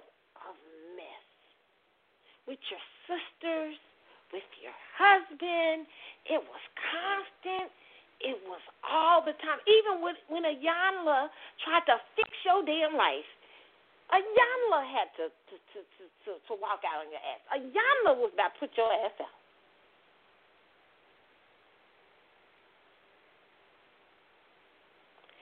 Tamar, you are constantly, constantly, constantly messed up in these streets. It's constant. It's constant. It's like a stream. And even today, I heard, you know, Cora Jakes, who's been on the show before years ago, friend to the show. I like Cora Jakes. Okay. But however, Cora Jakes was even trying to take up for for Tamar Day. I'm like, no, no, no, no, nobody, nobody needs to take up for Tamar. I read something about Cora Jakes taking up for her. No, somebody needs to take, tell Tamar, sit your ass down. And for one time, listen, you it was too soon to be running for it was too you just broke up with Vince and then you run to David Adefeso and then you talk about how great he is. David, David, David, David, David, David, if you listen to David, David, David, David, and David, I mean, and now you're saying David is bad. David's beating me. David's David allegedly. David's doing this. I don't know. Tamar, I don't. All I know is you are the constant link. Every time, every show, everything. Eh, somebody at some point got to tell Tamar. The Braxton family, the Braxton sisters, sometimes at some point, one of y'all need to tell her. Because if you love her, if you love your family member, sometimes you got to say, maybe you need to be checked out for some mental health issues. One of them comes to mind is narcissism is a real mental health issue. No, serious. Even though all of us have a little bit of narcissism in us. But narcissism is a real mental health issue. Okay, that is not for serious. And I, I sometimes I question whether Tamar is a true narcissist, and something triggered that in her as a young person because of the way she treated her family on there. I didn't know if it was an act, but now I'm starting to think maybe this shit ain't no act. Maybe this girl really needs some help, some true mental help.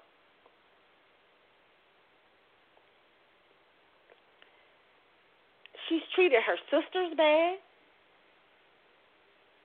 She turned Vince did seem like a lot of trouble.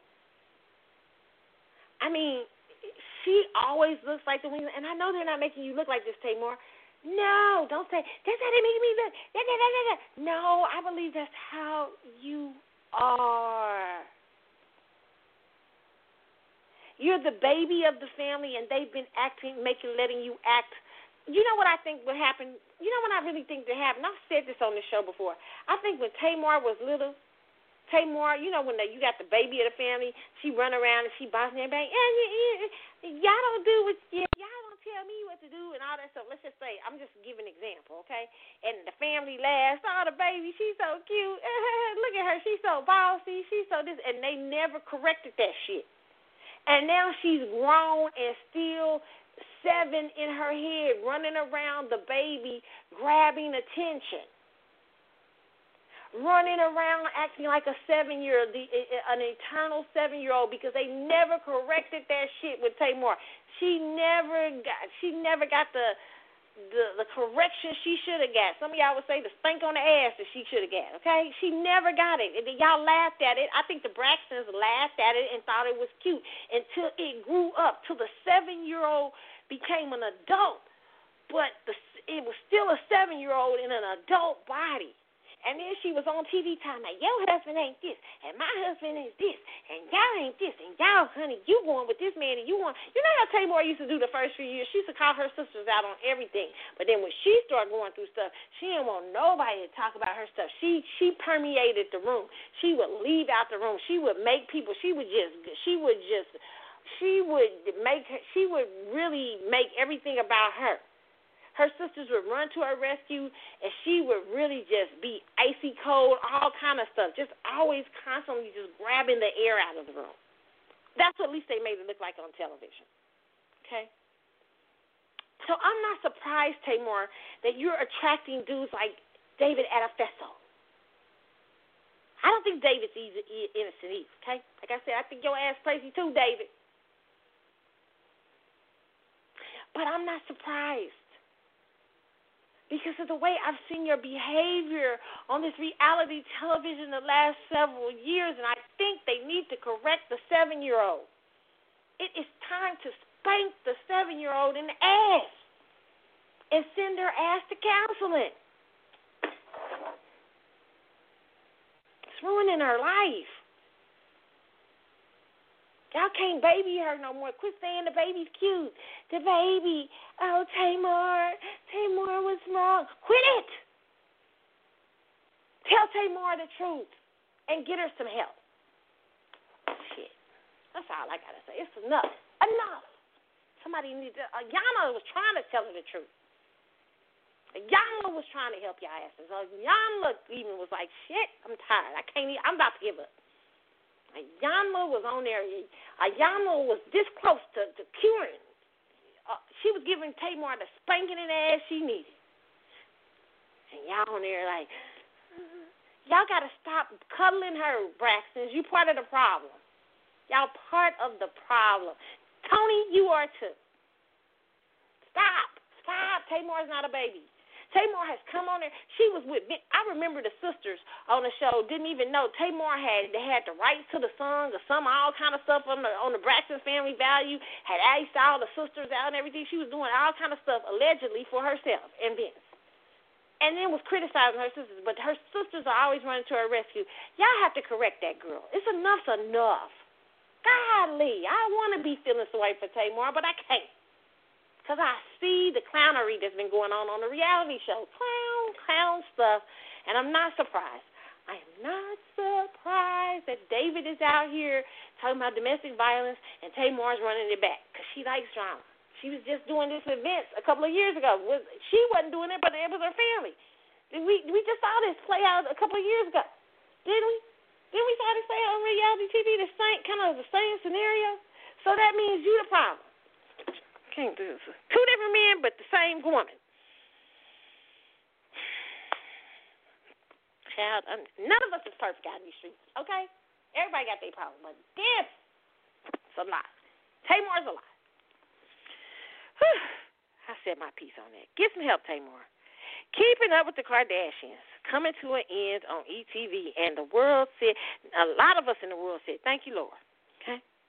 This is it. This is the year. This is their last year. And they've realized that it's time. It's time. It's time. Thank you, Chris. It's it's time. It's it, it, it is really time for the the Kardashians to take a bow. It is. Y'all know it's time. It's, it was time five years ago. I don't I don't know what happened, but it was time. Okay, and I I'm I'm proud of them for uh, doing this. Okay, and this is according to the Guardian. Dot com. It says the Kardashians were in the news this week. You could, of course, say that this is just about any week for the past 10 years or so. The Kardashians are constantly getting uh, up to all sorts of well publicized adventures, generating this kind of low droning background hum of information and analysis overload on which our people's dim uh, protestations that they have never watched an episode of Keeping Up with the Kardashians. And actually, who are the Kardashians? And then on top of that, our pious admonishments about being obliged to take the Kardashians seriously has a phenomenon, seeing how they are so famous and have changed the culture in so uh, in so so many ways, whether you like it or not. And by God, you should like it. Okay, this is an article saying this, but this because this is the 21st century, and we have an ethical duty as media consumers to care about and notice the Kardashians day in and out. And then on top of that, a few spirit, uh, spurious arguments about feminism that diminish everyone involved. Okay, so that's uh, one uh, thing from the uh, from the Guardian. I wanted to read that part, but let me see this other one too.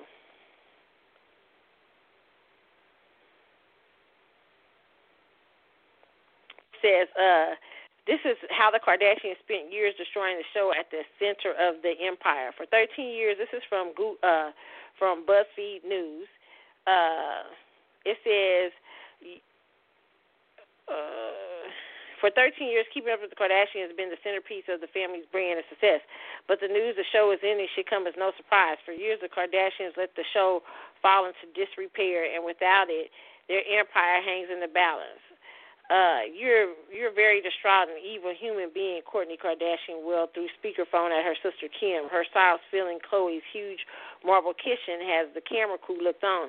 I don't agree with you who you are as a human being.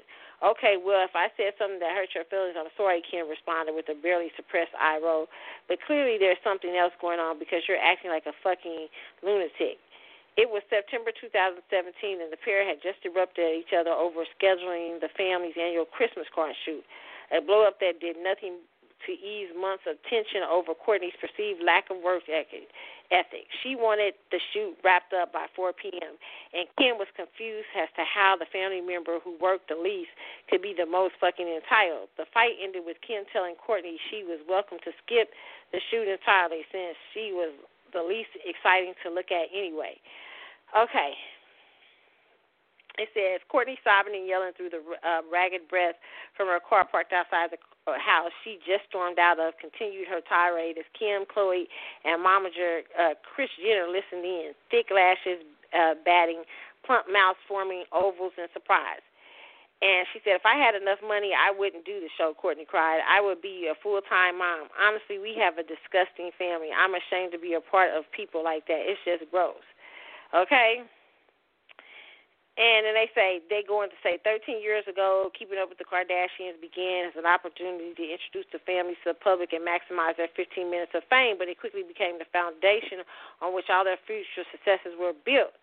Uh, there's a reason why Kris Jenner has always defined keeping up with the Kardashians empire's uh, mothership, uh, has the mothership. The show provides the framework, the context for every the context for everything else that the family does. It extends Kardashian's news cycle, offers continued visibility, and connects them as the world's most uh, ubiquitous, powerful celebrity brand.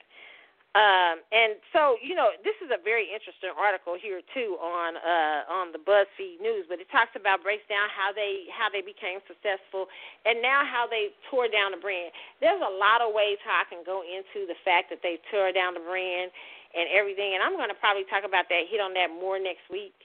But here's what I will say, okay?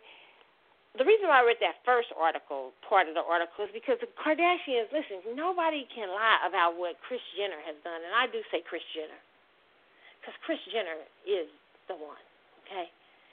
Uh, what she has done with this family, how she has led, uh, she has made, she has taken lemons and made lemonade. She has made whole dreams acceptable in the world. Shout out to that Scorpio. Uh, you know, listen, I can't knock the hustle. I'm glad the hustle's gonna be over, but I can't knock it. It's been a great ass hustle. I mean, shit. What they have made, the money that they have made, they are ETV. I don't know what E gonna do. What E gonna do? Somebody tell me what E gonna do. What is ETV you ready to do? Okay? Because they I don't know what's gonna happen here. There's a lot of futures hanging in the balance with the Kardashians gone. Okay?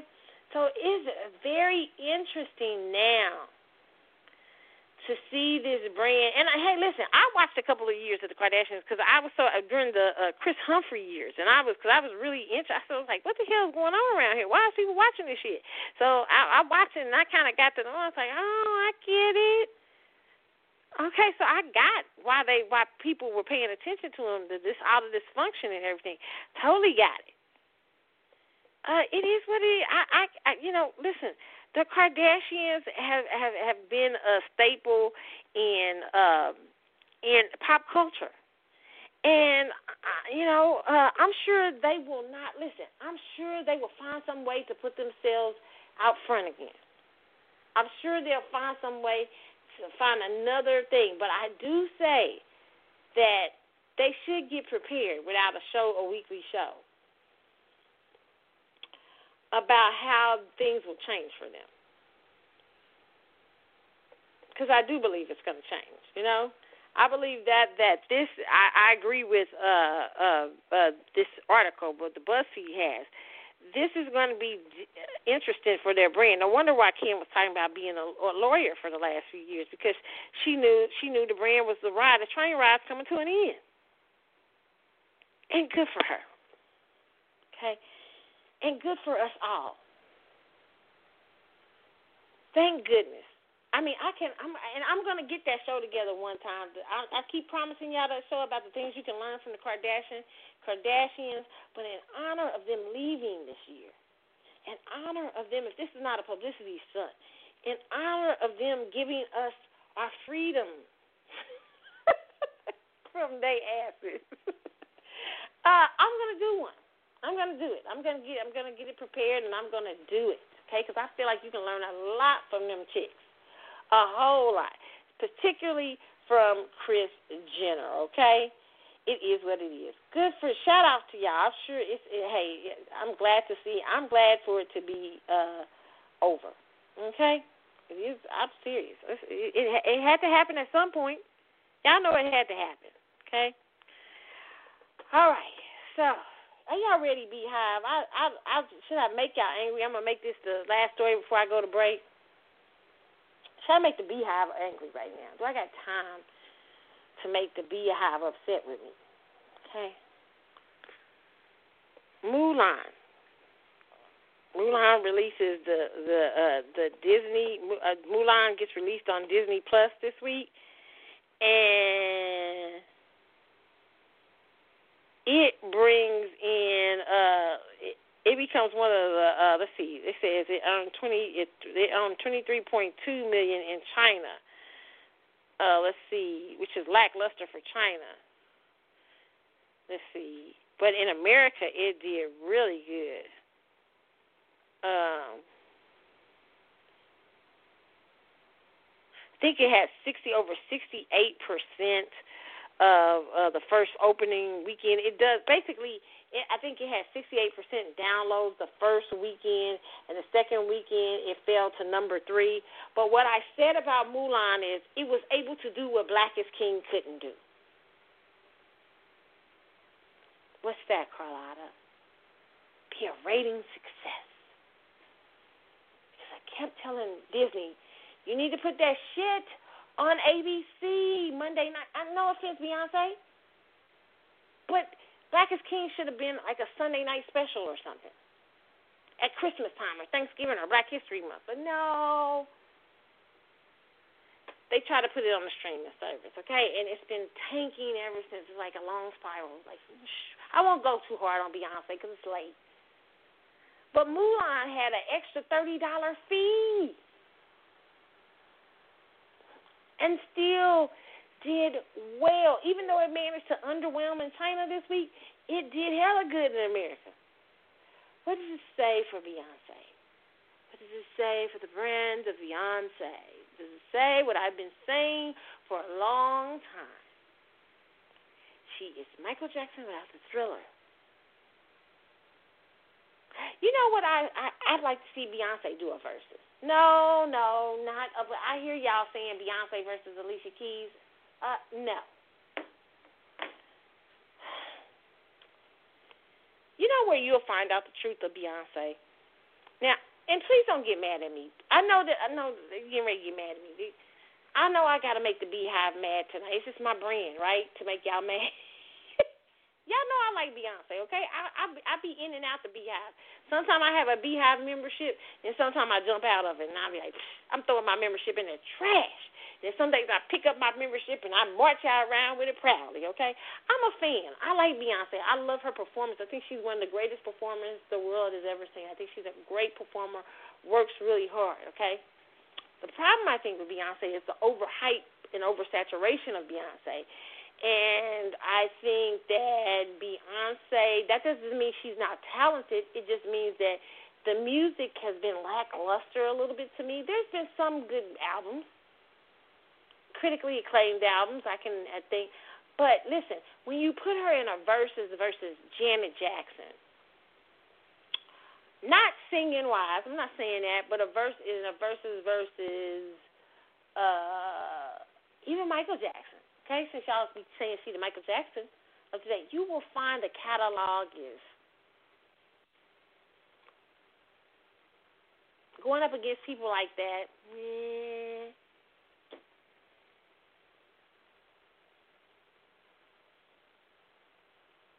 You can put her up against who else? I mean, there's a lot of people. You will find a lackluster catalog. I've been saying this for a long time. I've been saying, but nobody's been listening to me. Okay, I know Beyonce's the nice girl in Hollywood, and that's why y'all like her and stuff like that. I get it. I'm not mad, but I'm just saying the music has been a little shitty, and the best Beyonce music comes from when she does like the braggadocious stuff, like the Beyonce. Like I said, the when she stay in her lane, when she's Beyonce, or when she's diva you know, and stuff like that. I, it's just I feel like she's boxed herself in some way, you know.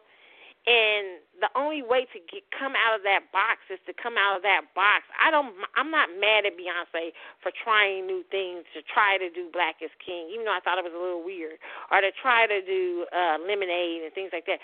Trying to come outside of her box, trying to go into Solange's lane, trying to do things differently, trying to be very black, you know, blackish, blackly black, pandering to black people during the Black Lives Matter stuff and all that.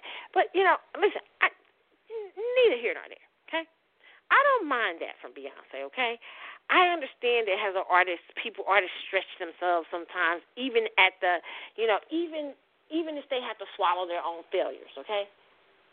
However, I think she does so much better in staying in her lane.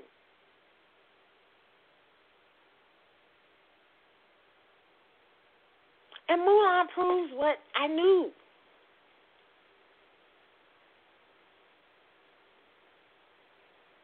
That that should have been on a free format, a free place. Like Disney, you should have just had it on the regular Disney Channel or ABC.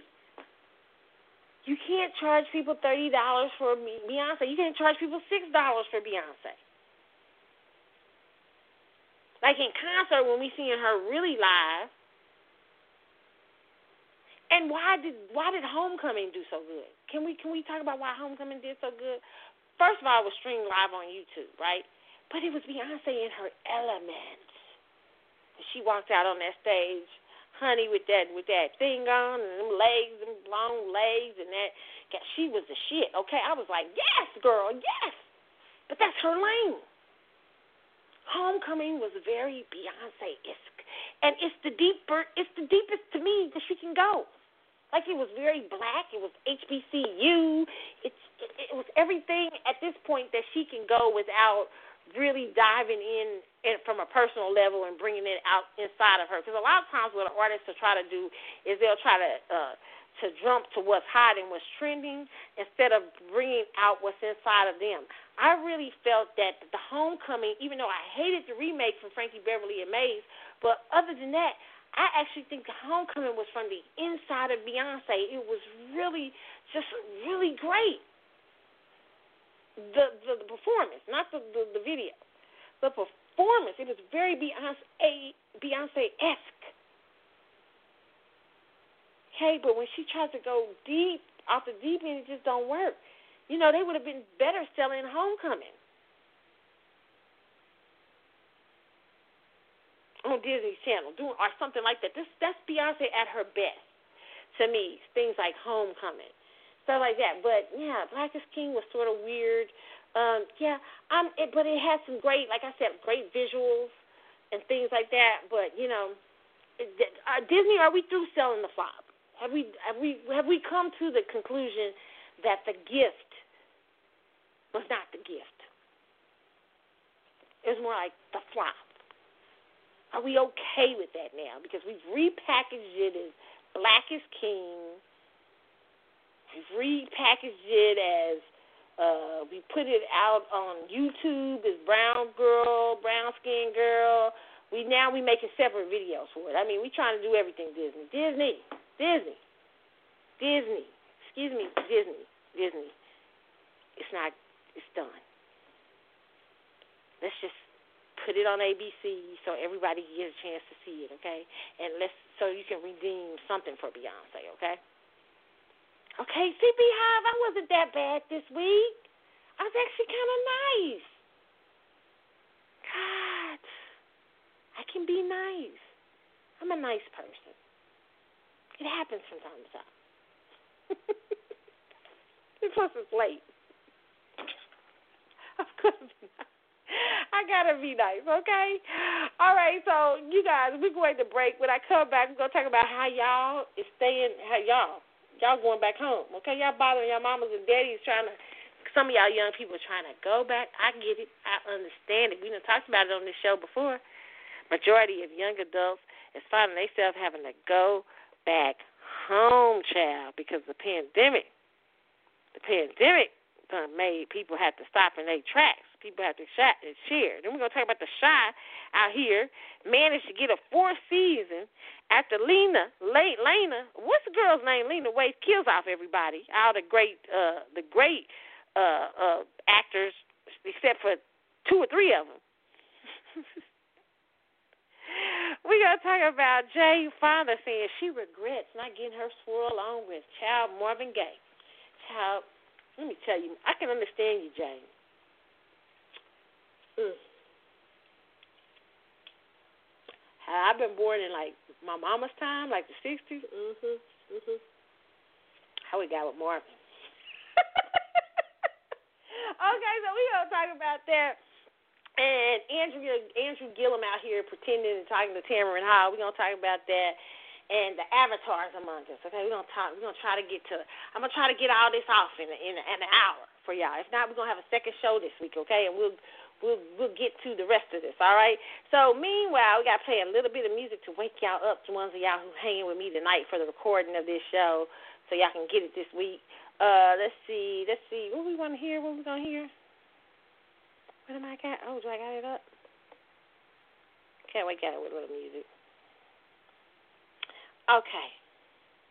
There was something I had I wanted to play for y'all. I don't know. Oh yeah, this is a good one. I love this one. Old school. Baby come back. Player. It's the CC show. I'll be back in a moment, y'all.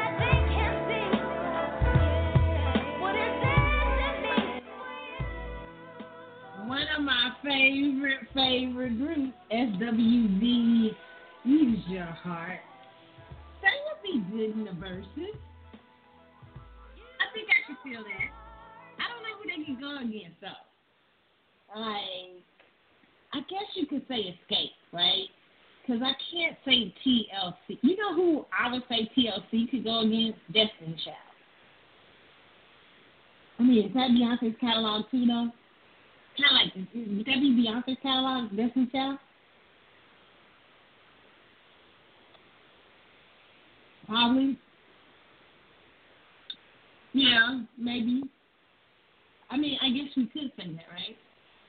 That would be the Beyonce's catalog too. I don't know, but yeah, but you know, if you take Destiny Child out of Beyonce's catalog, could she have verses? I don't know. Yes, she could, I guess, in the first one because I do. I love B Day. B Day's my shit. That Kitty Cat song. Let's go, little kitty. That's my favorite. Kitty Cat and what else on B Day? I love B Day. Period. B Day was my ish. I was a Beyonce fan on B Day. And what and Crazy in Love. Then that Sasha Fierce shit came, and I just. I, I've never been the same with her. I've been love hate since then, you know. But yeah, I, yeah, that would be interesting. Destiny Child versus uh, TLC, maybe SWV versus uh, Xscape, uh, Vogue versus Nobody, since y'all can't fuck me En Vogue. Can I say that again? Original En Vogue, okay? All right, it's the CC show. I'm back this late night, y'all. We giving the late night. I'm giving the late night edition of the show because y'all know I, haven't had a show in a couple of weeks, so I got a lot to to y'all about. You know, except we may not finish the show tonight. We may have to do uh, a part two, and that's okay. I'm good. Y'all with a part two? Okay, we're gonna have to have a part two sometime during the week. I'll try to come up with a part two before our next show. Okay. All right, but let's talk about this shot and shine on the street renewed for season four. This is according to Deadline.com. It says Showtime has ordered a fourth season of Lena Waithe's created drama, The Chi. Each season, The Chi's authentic storytelling resonates more deeply with its devoted and growing audience, said Gary Levine, president of entertainment at Showtime Network. Lena Waithe, together with Justin Hill Killian, explore the joys and heartbreak of life on the South Side in a way that is unique on television, and we relish the prospect of continuing that exploration with them created and executive produced by Waithe and executive produced by Common. Uh, the Chi is a timely coming of age story revolving around a group of residents on the south side of Chicago who became linked by coincidence but bonded by the need for connection and redemption. Uh, and uh, listen, she's killed a lot of people off season three. Uh, Lena Waithe, I, I just feel like Lena Waithe came to the right one. can I be honest with you? Season three was the worst season of The Chi. The Chi has been so endearing the first two seasons, and I think that's because Lena Waithe was nowhere near it. And then came third season, and we saw a lot of agenda-driven storylines, agenda-driven TV. Even though you know what, I love the character that plays Luke's girlfriend on uh, on the Chi. I thought that was a good addition. But Lena Waithe has has tried to to, to she is she's trying to drive agendas through this programming, and you can tell. I can tell when she showed up.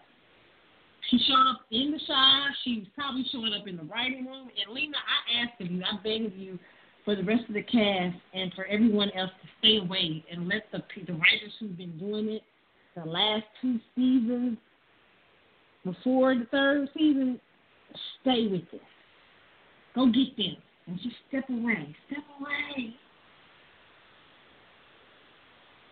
Step away. We don't even need you in it, to be honest.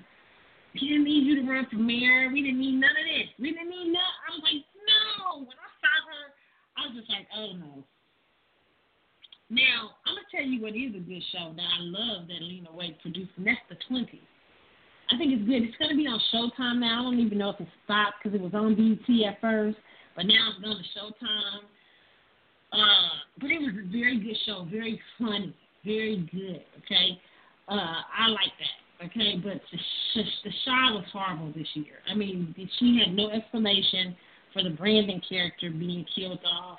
I mean, we just saw funerals after funerals after funerals, and we, we, we really, the storylines were all over the place. Um, it, it was a hot mess. And the only reason it survived probably this season is because they had new audiences come in, and everybody was curious about what was going to happen to the character of Brandon and more. She didn't give answers for. Um, it was very Tyler Perry-ish, you know, this season because you know how Tyler Perry would go through a whole season not answering his cliffhangers from the last season. That's what Lena Waithe did. She went through the whole season without asking, answering her cliffhanger questions, and she just brought up, brought in new um, storylines with with no explanation for old ones. It was a mess, and the ratings may look like they're good because most people didn't see. Probably it just came in new, and a lot of the old people came to watch what was to happen. But if you read Twitter, the comments have been scathing for the shot for this season. Skate, I mean, people have hated the shot. Everybody's like, what are you doing? But those little three young little those three young men who hold the show together, great. They are great. They should be applauded for making it through this hot ass mess of a script. Shout out to them.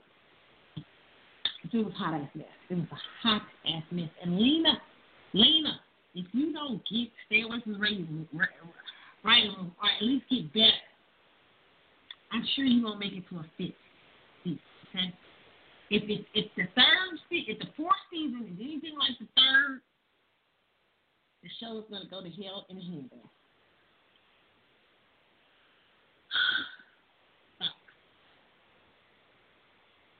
Majority of young adults are going back home. Pandemic sees the majority of young adults back to living with mom and dad. This is according to um, C, CNBC.com. It says uh, amid extreme economic uncertainty and a few job prospects, most young adults have moved back in with mom and dad. In fact, for the first time ever, the majority of 18 to 34 year olds now live at home with their parents, according to recent study by the Pew Research Center. As of July, 5.2% of millennials were living in their parents' home, up from 47% in February, according to the Pew analysis of Census Bureau data, surpassing the previous high hit in 1940s when the 48% of adults lived with their parents. Okay, in a very short space of time, we are now at levels seen during the Great Depression, said Richard Fry a senior researcher at the Pew, the number um, and share of young adults living with their parents jumped across the board for men and women, all racial and ethnic groups and every geographic region, the Pew found. Although the coronavirus crisis has taken a significant toll on Americans, young adults have been particularly hit hard, okay? With many college campuses closed, undergraduates are forced to move back home and study remotely or take a gap year. Those with newly minted diploma face face the worst job market in modern history, with more student debt than ever before, putting a severe strain on their financial circumstances.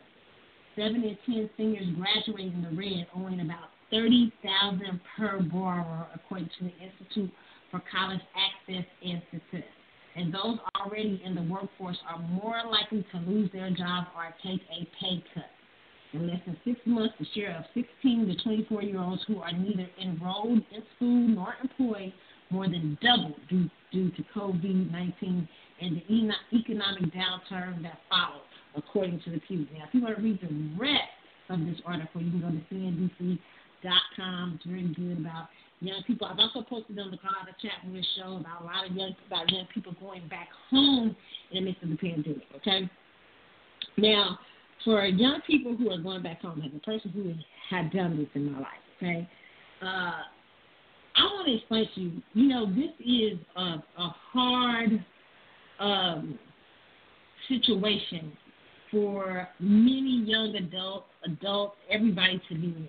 Coronavirus, uh, unfortunately, uh, the overhyping of the coronavirus. The coronavirus is very real. You should take very real precaution. Be very careful, definitely. But I believe it has been overhyped by the press, the president, the Democrats, the Republicans. I mean, you know, uh, we just didn't have a good game plan as Americans to face a crisis like this. Okay, Nobody had the game plan. Even Barack Obama. He may have said there was getting ready to come a pandemic several five years ago, but he didn't really have no plan. Um, young people. Well, I will tell you, and this is a time to plan. If you're having to go back home with your parents, not only are your parents facing some sort of economic sometimes uh, situations of uncertainty, but you are too as a young adult. And so this is the time not to just come into your parents' house and just, you know, you know, hang back and not be uh, talking with your parents. I think it's it's time where you can have tremendous growth as a young person. And I tell you from the mistakes I did. One of the things you can do, learn from my mistakes, is going in with a game plan with your parents. Okay? Having a talk with your parents about a game plan for success, not only for yourself, but for them too. Because when you're living in the house with your parents, you know, the economics, if you were like me, you probably pay something to your family or give something, pay some bills or something like that. And it can be a burden off your parents if you're working, right? If you're not working, then come up with a game plan to maybe create something so that you can get income in. Okay? But I will say this. It is important to sit down with your family if you have that kind of family and have a game plan or express to your parents how important it is that you guys come together with goals and a game plan together so that you can succeed in the middle of tough circumstances. It's families who are able to stand together and be able to uh, create a plan and create ideas and that can bring their their economics together. Even if you work in a small part-time job, whatever you can do, you begin to sit down with your parents and let your parents know that you have a game plan. And, and and maybe you can share. You and your parents can swap ideas, even for their own game plan as older adults. Okay, you know what I'm saying? But sit down with your family. It's not time to go in your house and and not to to to uh, to uh, go back, move home, and sulk and say back home with my mom and dad and all this stuff. No, it can be a great blessing for you. Okay, and you can use that time to save, to conquer some things, conquer financial debt. Uh, perhaps you can help your parents take some load off of your parents, maybe with certain things. There are a number of things that you can do while at home that not only it, it, it uh, can exp- help you expand yourself for the future, but can also expand your parents. Okay, so that's why I say come up with a game plan if you do have to go back home in the midst of coronavirus and all this stuff going on. Don't not have a game plan. That's what I would say to you guys. Okay, and don't feel bad for having to move back. You got to do what you got to do. Okay? It is what it is. It's hard out here in these coronavirus streets. Jane Fonda. Regrets not having sex just a legendary, this legendary musician. This is from TooFab.com, okay?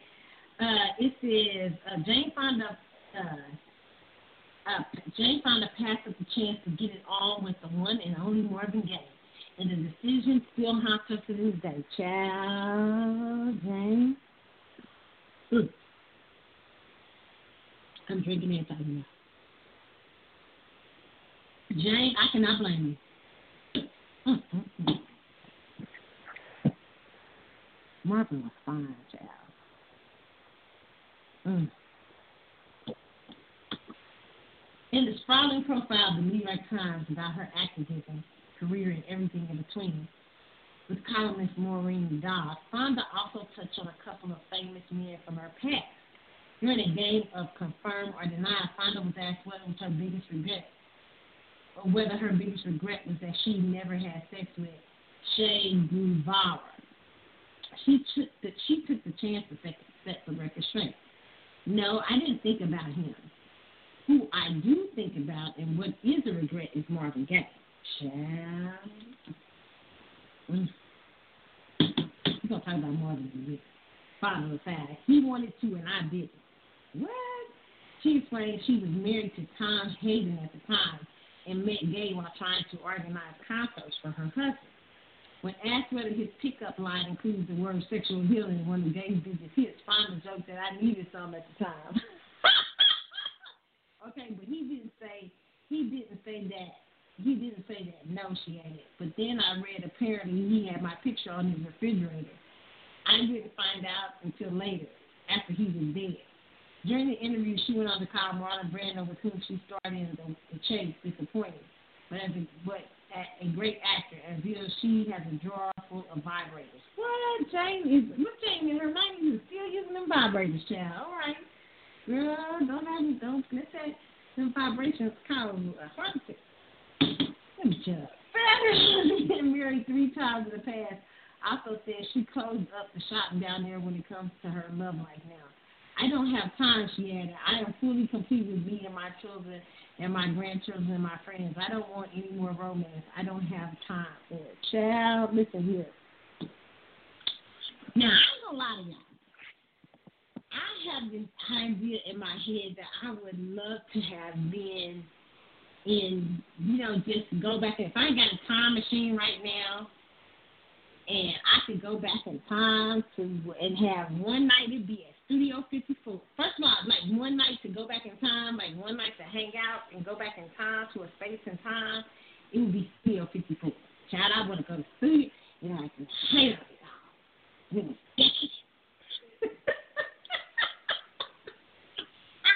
I have this fascination with Studio 54. I really do. I want to collect memorabilia someday from Studio 54. I love the idea of Studio 54. I mean, it fascinates me to this day, right? Like, and what would be my fantasy? Like me dancing with Marvin Gaye in Studio 54 or something, or Michael Jackson. I would love it. I would love it. I don't mean Jane Fonda. Now, this. Now, I wouldn't have no regrets, Jane, because if I was back in the 70s and Marvin said to me, let's get it on, I'd be like, it was post. Uh, it was what? It was pre AIDS and HIV. Shoot.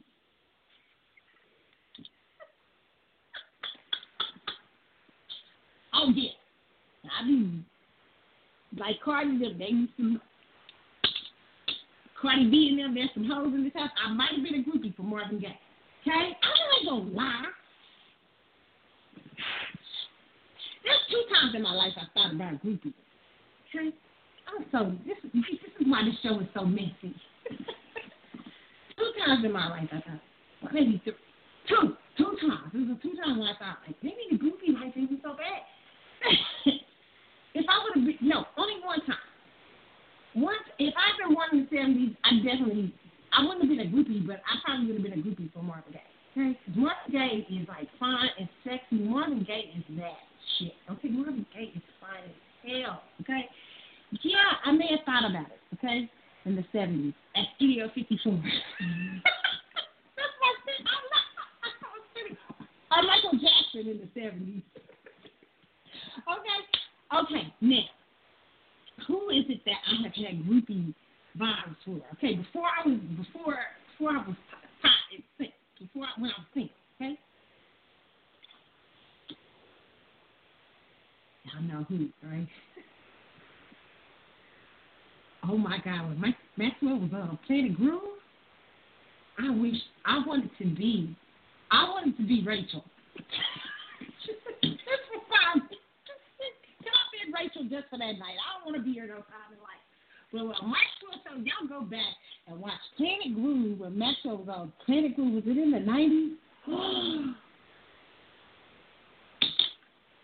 I think Rachel, Rachel, did you, did you hit it? Cause I would, you know, he would got, he would got some. He could have got it in the night. He could have got it. I'm not gonna lie. Marvin Gaye is not such a body. Yeah, that's, Marvin Gaye definitely. I, I, Marvin Gaye in the '70s, pre HIV, pre HIV, and I'm single in the '70s. Marvin Gaye all day.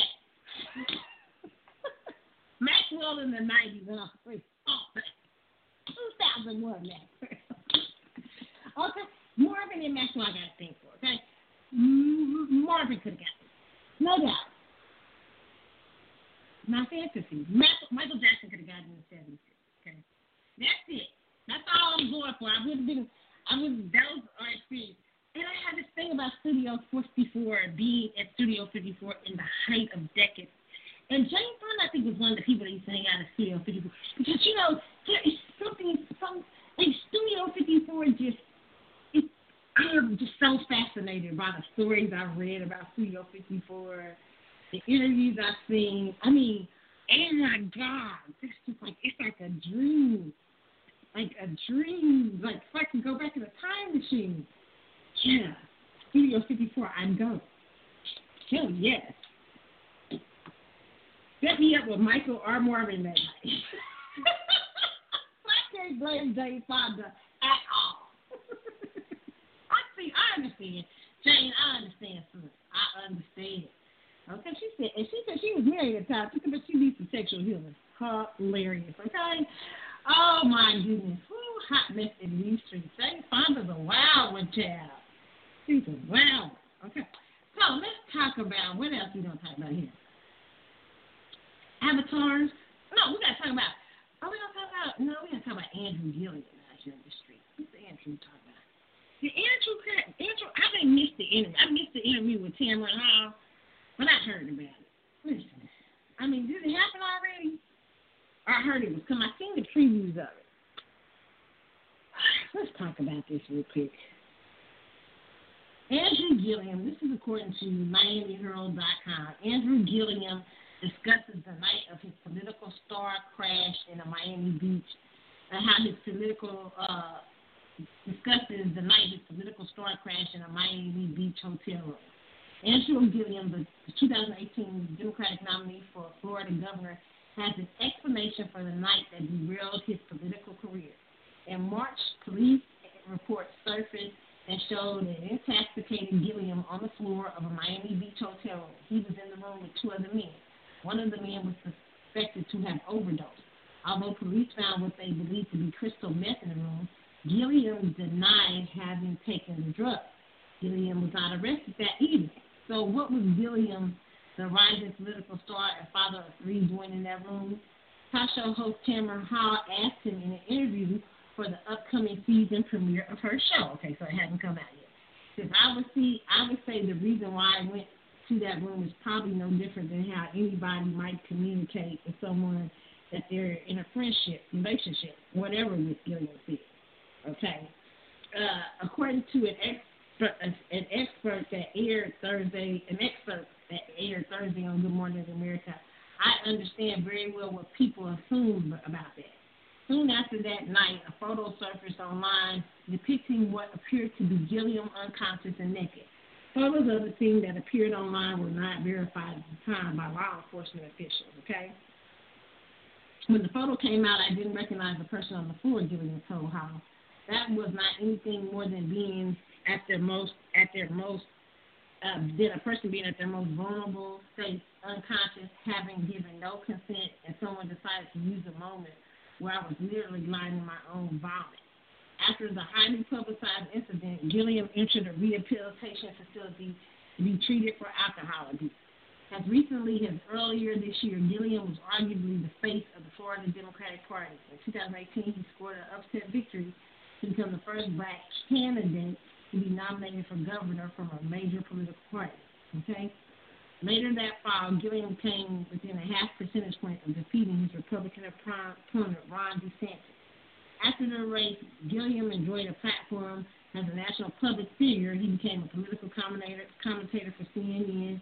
He promised to help mobilize a million Florida voters in 2020 election and stuff like that. Um, let's get that. It says, but even before March night, night in the South Beach Hotel room, cracks had begun to form in Gillum's political facade. In November 2019, his political committee for Florida, which was supposed to be registering reactivating Florida voters, started paying out hundreds of thousands of dollars in legal fees relating to a federal investigation that involved Gillum and his political network. The target of the spawning investigation by U.S. Attorney's Office is unclear. However, the expenses have continued to mount.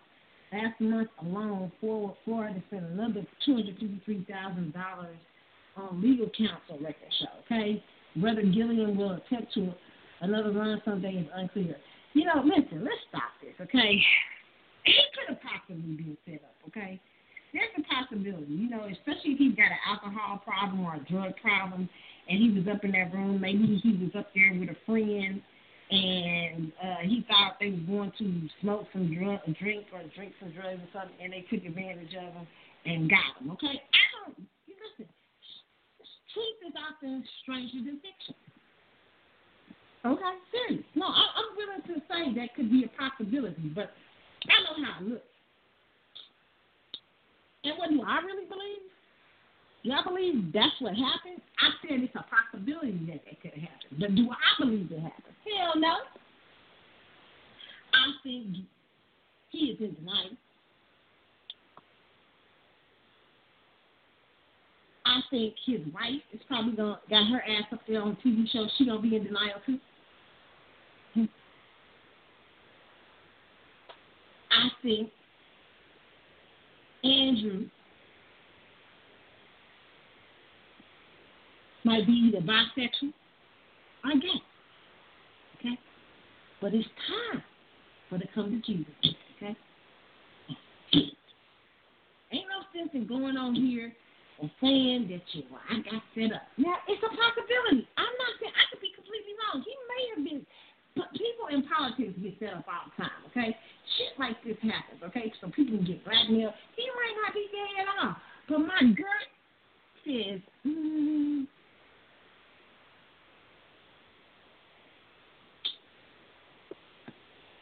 Yeah.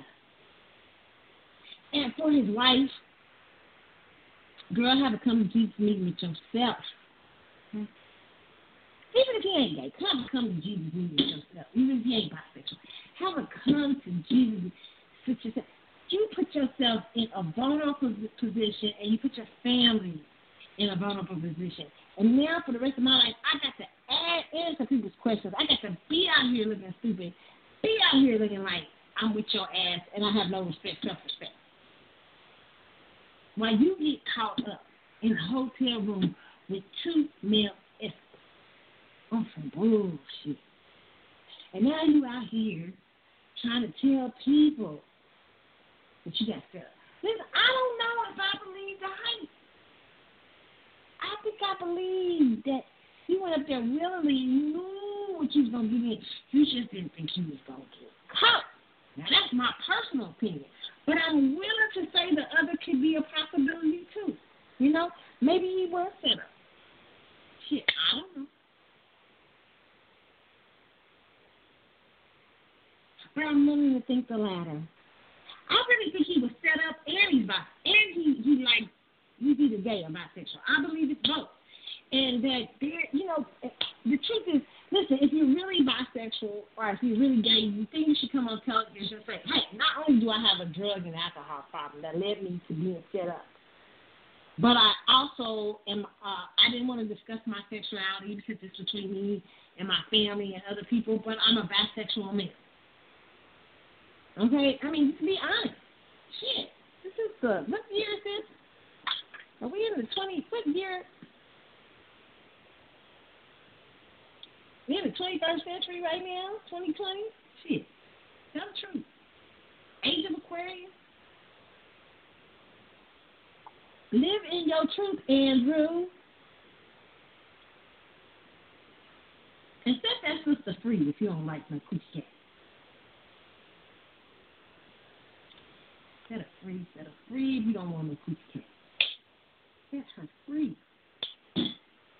But then again, she might like See, sometimes when people like that get together, sometimes it be two people that that share the same likes and dislikes. You, you y'all see what I'm saying? She might be bisexual, or she, you know, she may not have a problem with him being bisexual. Okay.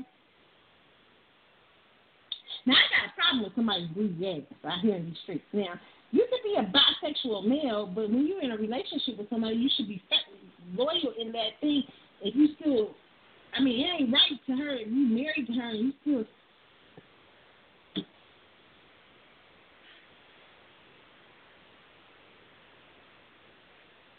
Y'all know. That's so sweet. And so she should set herself free. Hmm. I think you really know. Think you, you really know. And I think, and, and maybe he got up, maybe he did. Okay, whatever y'all want to believe out in the streets. It's good. Okay? But I, I'm not so sure.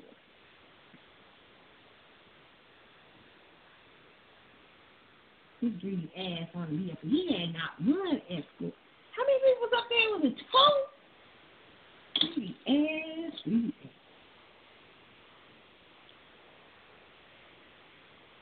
Oh yeah, full coochie cat at home, but now he's going out in the hotel room with two beans. I ain't saying he was doing something. I'm just saying what it looked like.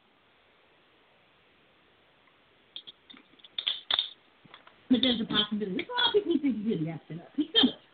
And I won't I won't deny that possibility for him. Even though I don't believe that's what happened, I won't deny it. I believe he was set up, but he was set up by his own uh what's the word? I can say for that. He was set up by his own things that he likes, his own lust, his own uh is the word proclivity his own likes, his own things and they move and I think that sometimes uh these people know what you like that set you up and he got caught up. This what it is. I'm let Andrew out here though. We're gonna wait for and uh we're gonna wait for uh to see Tamron and see what he says on all of that on the Tamron Hall Show, okay, when it comes out. And I'm gonna watch Tamron when that finally happens. When is Tamron? Tamron When's Tamron coming on? Y'all know I'll be paying no attention to Tamron. When she come on, if, you, if the show ain't come on, I have to look to see when the show comes on, okay? We'll we'll we'll talk about it again. Now Professor Jessica Krug admits she lied about being black. Talking about she canceled herself. This is according to NewYorkPost.com. Child, this what time is it? One thirty. Lord, we got we got time for the BS tonight. Y'all know I'm tired, right? Okay. Despite public, publicly living as a black woman for years, George Washington uh, for years, George Washington University associate professor Jessica Krug Krug admitted Thursday that she actually is a cultural leech who is white. For the better part of my adult life, every move I've made uh, every relationship I've formed has been rooted in uh, na- uh, napalm, toxic soil of lies. Napalm's toxic soil of. Krug 38 writes in a brief, life-shattering medium uh, post titled "The Truth and the Anti-Black Violence of My Life." Okay, the self-proclaimed historian of politics, ideas, and cultural practices in Africa and the African diaspora goes into detail a lengthy trail of public deception to an escalating degree over my adult life, I have skewed my lived, lived experience as a white Jewish child in suburban Kansas City under various assumed identities within a blackness that I had no right to claim. First North African blackness, then U.S. rooted blackness, then Caribbean rooted Bronx blackness, she says.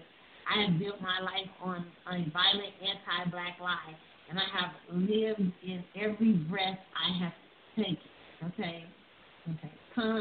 Krug has a PhD and is author of the book Fugitive, Fugitive Modern Modernite, Kisama and Politics of Freedom, which integrates the political practices and discourse through which those who fled from slavery and violence of the slave trade in Angola forged coherent political communities outside of in opposition to state politics, according to her GW faculty protest file.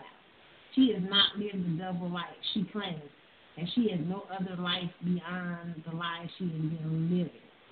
There is no parallel form uh, of my adulthood connected to white people or a white community or an alternative white identity. I have life fully, completely with no exit plan or strategy, Krug White. I have no identity. Let's see here. What's she saying here?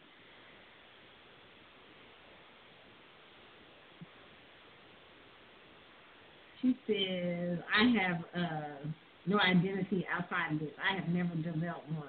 While she blames childhood trauma for planting the seeds of race appropriation She at no point asked for forgiveness or attempts to justify her choices, but instead evacuates her decisions and admits she has no idea to no idea how to move forward. Mental health issues likely explain why I'm, assumed a false identity initially, having used and why I continued and developed for so long. She writes, when I was a teenager feeling trauma, I could just run away to a new place and become a new person. But this isn't trauma that anyone imposed on me. This is harm that I've enacted on to so many others. There's nowhere to run. I have ended the life I had no right to live in the first place. Okay? You guys want to read the rest of this article about this avatar, Jessica Krug, who I do feel sort of, you know, empathy for. Okay? You can go to uh, NewYorkPost.com. Hmm.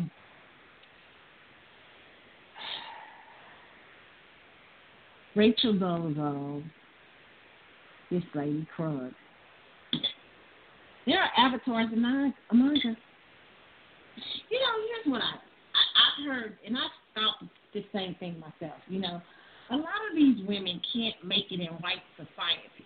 Okay, and in black society, to come over to in the black culture, sometimes they can be praised as biracial or mulatto looking, light skinned, when they really white, and they can get attention sometimes that they wasn't gonna get in the white community. Mm-hmm. I'm just telling y'all the truth. You know, sometimes like, we, we we give people the wrong people, some people attention, but that that's what a lot of this is. A lot of these women is coming over here for it. They could end up become avatars and they made their way up in society in high parts of society.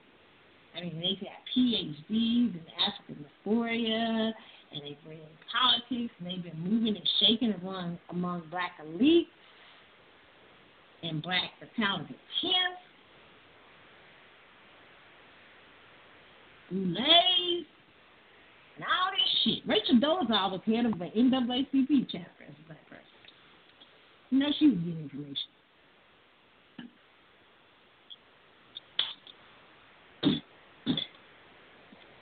There's nothing to say. But to understand that people are avatars. You know, I've been knowing people are avatars. I used to, when I was young, I used to have this friend. I if this girl, this is this girl. To be honest, I don't know. You know, because in Kansas City, I wonder how old is she. I don't even know how old she they say she is. But I had a friend in Kansas City uh, on our block who was uh, from. Uh, she was. Uh, was, I think, from a Jewish family. She lived like two or three blocks away from me. And she, when she was young, she, she, because she going to school with mostly black kids and stuff. She used to love to say she was black. I'm like, you, I mean, she, that's like, you ain't black over your parents' white.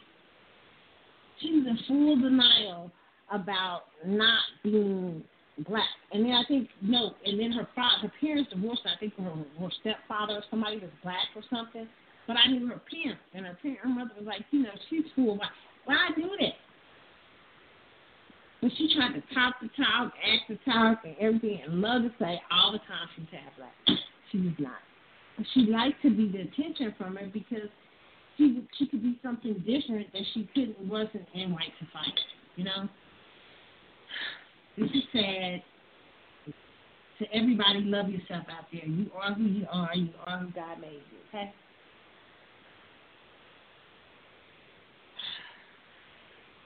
And be careful of the avatars, okay? Because you never know. Y'all, y'all seen the movie The Avatar? I need to, for those of you who've never seen The Avatar, read The Avatar. This is what I call Rachel Dolezal, this lady. Y'all say Shaun King out in these streets. I don't know enough, enough about them, but, you know. These are the, there are avatars among us. Collecting information on you, studying you, trying to be you be aware, stay woke, stay alert. okay? It is what it is, right? I mean, crazy, crazy stories. Okay. So, let's see what else. This is another story that I want to talk about y'all too tonight. This is, what's the, is this going to be the. Talk about Andrew Gillum. You talk about Dr. Dre here? Dr. Dre out here in these streets, why he want $2 million a month? Damn. Y'all see Dr. Dre's wife is asking is asking for two million dollars a month. Now a lot of people I start seeing was talking about she didn't uh, write no songs, she didn't produce no hits, she didn't da, da, da, da, da. but she's been with the man for twenty four years. She gave the man two children. And no, do I think do I think she should take half of his money? I don't know. It depends on how involved she's been in that marriage, who she's been to him, how she what what is the level of support he's given her. And for when I hear men or women talk about their husbands, or, or, or I mean talk about husbands or what spouses do, or men for that much, uh, limit wives to uh, to to to uh, to not being worthy of of sometimes uh, because they didn't help write the write a song. Like say for instance, they didn't help like you marry Babyface. She didn't write no hits. She didn't write this and that. But she may have provided the platform and the peaceful home and the children, and she may have provided some form of being a muse or some form of inspiration in his life that enabled him to do that even on a higher level, okay? Because wives and spouses, husbands do a lot of shit, okay? And sometimes you can't place value on what a good spouse can do for you, okay? Even even sometimes in the relationships where where uh, uh, it's falling apart. Maybe the first 21 years the marriage was good, but the last three years it became tumultuous, or it became a marriage they they began to see, hey, we're not the best for each other. But those previous 20 some years, you may cannot account for what she's added to Dre's life. So what I say to people who say she doesn't deserve two million dollars or she doesn't deserve this, well, uh, you don't know what type of spouse she was and she may have been a very supportive in Dr. Dre's life, very supportive in giving him the environment in which he could succeed, okay, and giving him the inspiration in which he could succeed even more as a man, okay. So, uh, you know, I disagree with people when they say they, didn't have like their sons, they didn't have do this, they didn't do that. Yeah, some spouses do a lot of different things, okay even when you, uh, even husbands, okay? Maybe, you know, the first several years in a marriage it doesn't work out, but uh, a wife may become successful during that time in the marriage or something like that, or some, and the uh, husband sometimes uh, deserve uh, for be deserve some good things for being uh, helping that person throughout the marriage. You wasn't always bad, or maybe helping them have an environment in which to help them succeed. Okay, spouses do far more than just uh, have children or or or or, or, or provide. Uh, uh, uh, spouses do a number of things. Okay. So when a marriage fails, it's hard to put a value on what a person what you know what I'm saying, or what a person did, especially when you have children, okay, and especially when you've been married a long time, like Dr. Dre and Nicole Young. And this is according to the DailyMail.co UK. It says Nicole Young claims estranged husband Dr. Dre was violent before and during their marriage. Woo!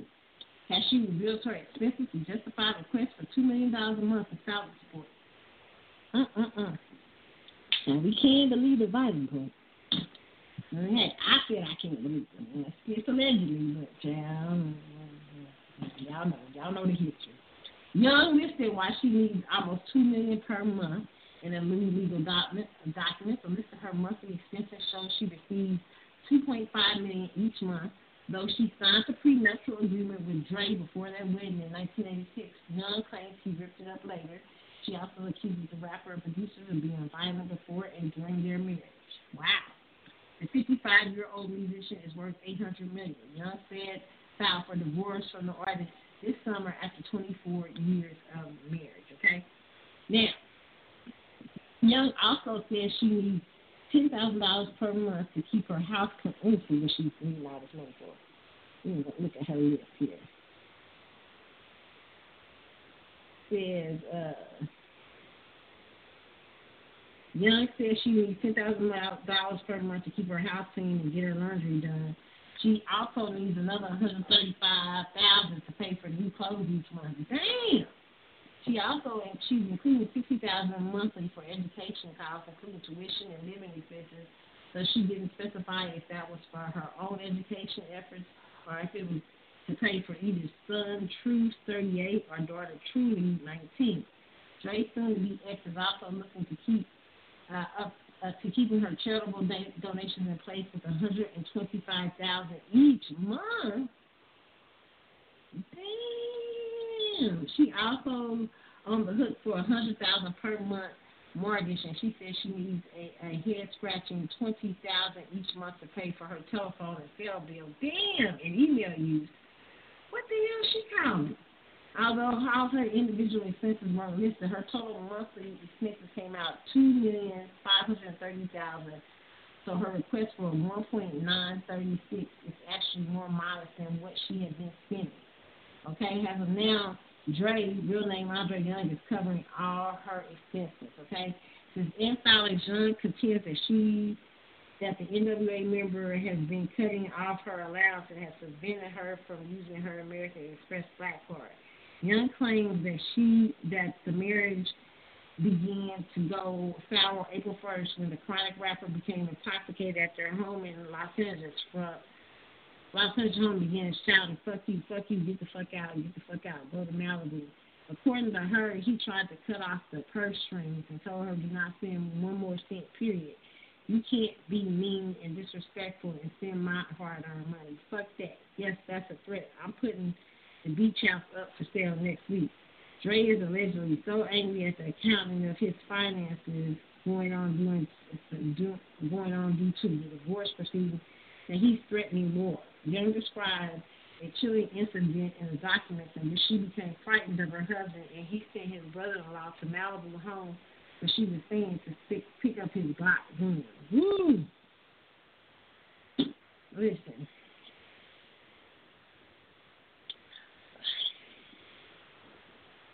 I'm about to start calling him No Peace Dre, okay? No Peace Dre. Dr. Dre, no peace. You know, listen, uh, Dr. Dre has been accused over the years of being a violent person. Uh, Dr. Dre, in uh, you know, in the '80s, we hear we've heard about the incident with Dee Barnes, uh, alleged incidents from uh, Michelle A, and some other alleged incidents of abuse with Dr. Dre. Okay, and I say alleged. And now his wife is claiming uh, alleged abuse. Listen,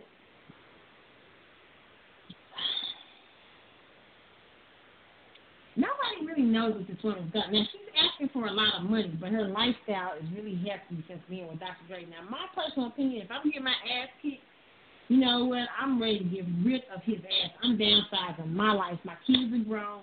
I'm going to downsize as much as I can possible and come to some sort of agreement financially with him. I personally think a fair assessment, this is just personal my opinion, okay? Now, I wouldn't be trying to take half that $800 million because, shit, my ass won't peace too. I don't want his crazy ass to be chasing me around allegedly with a Glock gun and shit. So uh, the best thing I would say is that to ask for your attorney fees paid and 150 to 200 million. I think that's a fair price for 20 something years and having two children. And I think you should downscale your lifestyle. Shit. And get rid of his ass, especially if his ass is out here, you know, uh, violent and shit. Don't don't trigger him no for. Surely you can do. You got a law degree.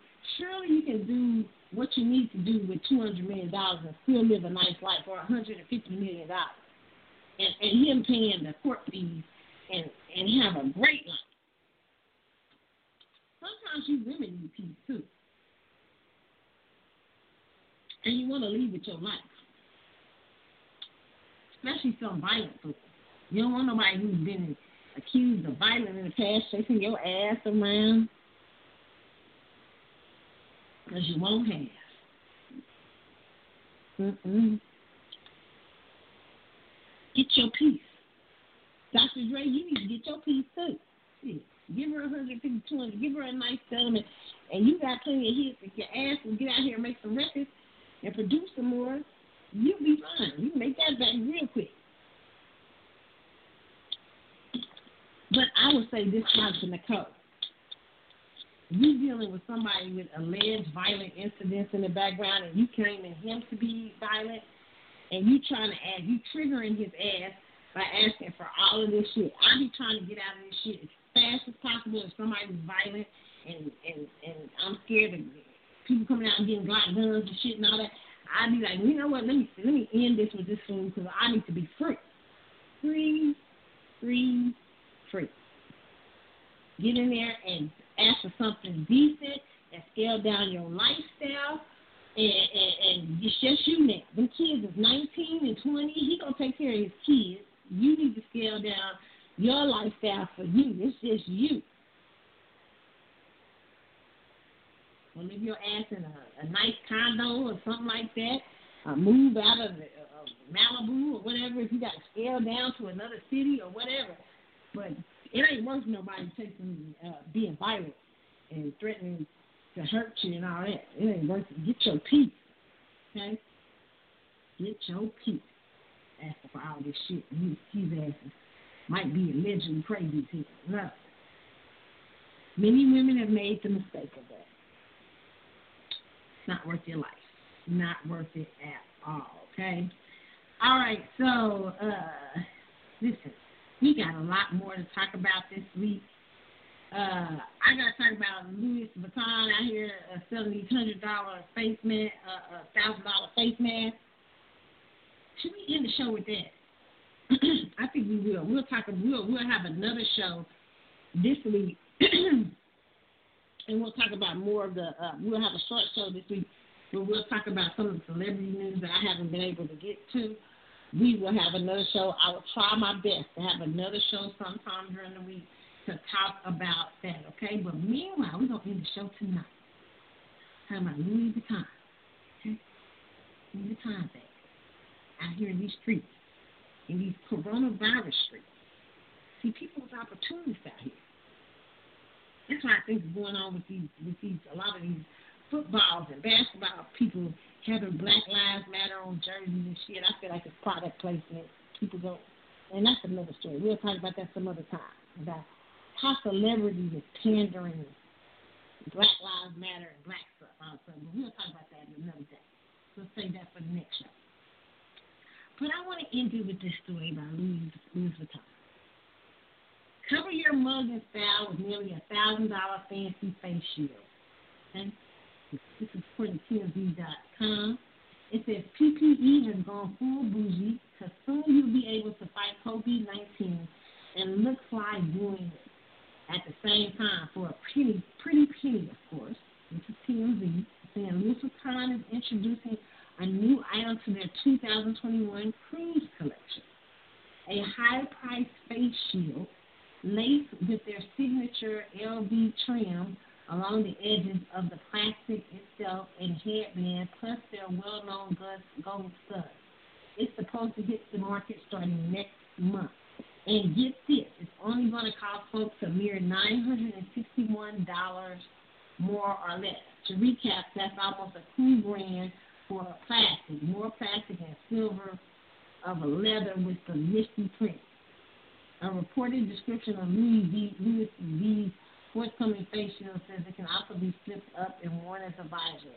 So dual function, if you can call it that. They also say it's an eye-catching headpiece, both stylish and protective. The shield also turns dark in the sun or bright light. LV isn't the first fashion, uh, luxury fashion brand to dabble in wear. Burberry recently announced that they were rolling out their own face mask, okay? But they were going for about $115. Let, let me talk to y'all about this. God, this is this shit. I mean, capitalism is so funny. Even in the middle of a pandemic, it don't stop. Louis Vuitton is about to sell folks a thousand dollar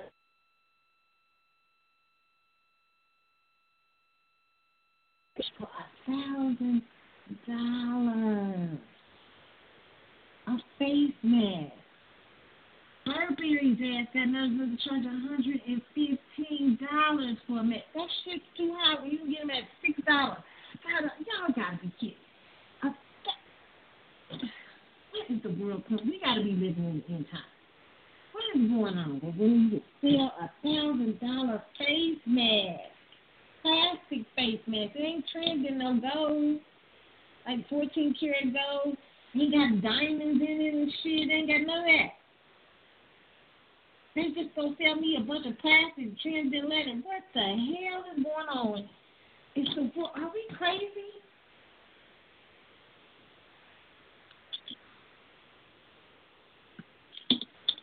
That's the last story of I can't do this shit anymore. Let's. It's too o'clock. Oh my goodness. Y'all, that's what we need to end it with. Louis Vuitton out here being the opportunist that they are.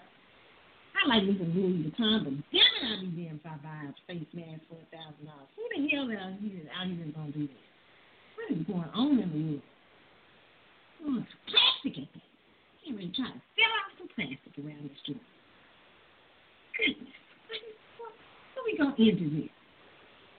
God, we gotta end it with a good song after I done used what I I don't even know what to end it after that. That's Lord, what kind of craziness is going on in the world?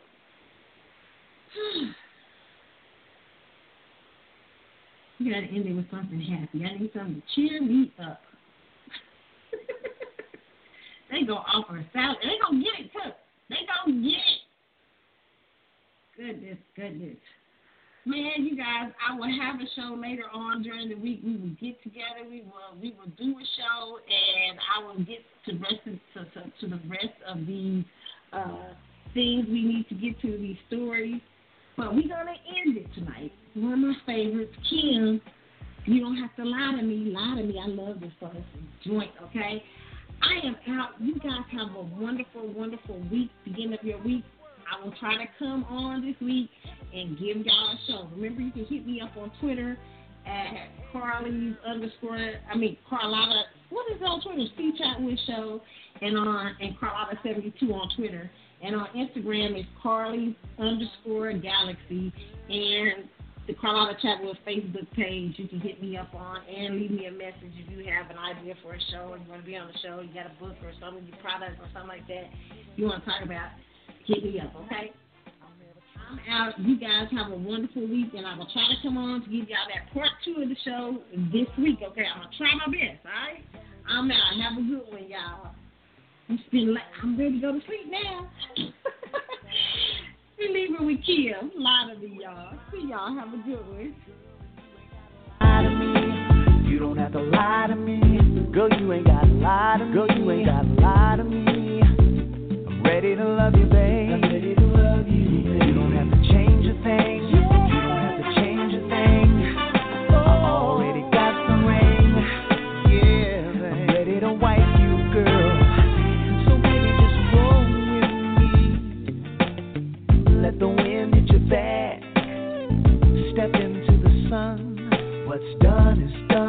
Over when it's over, baby. Why don't we kick back and relax? There's nothing over our shoulder. I give him praise every day. I can hold you, baby. That's the way it should be. Mama, you're my shining star. Girl, I don't wanna live without you. There's nobody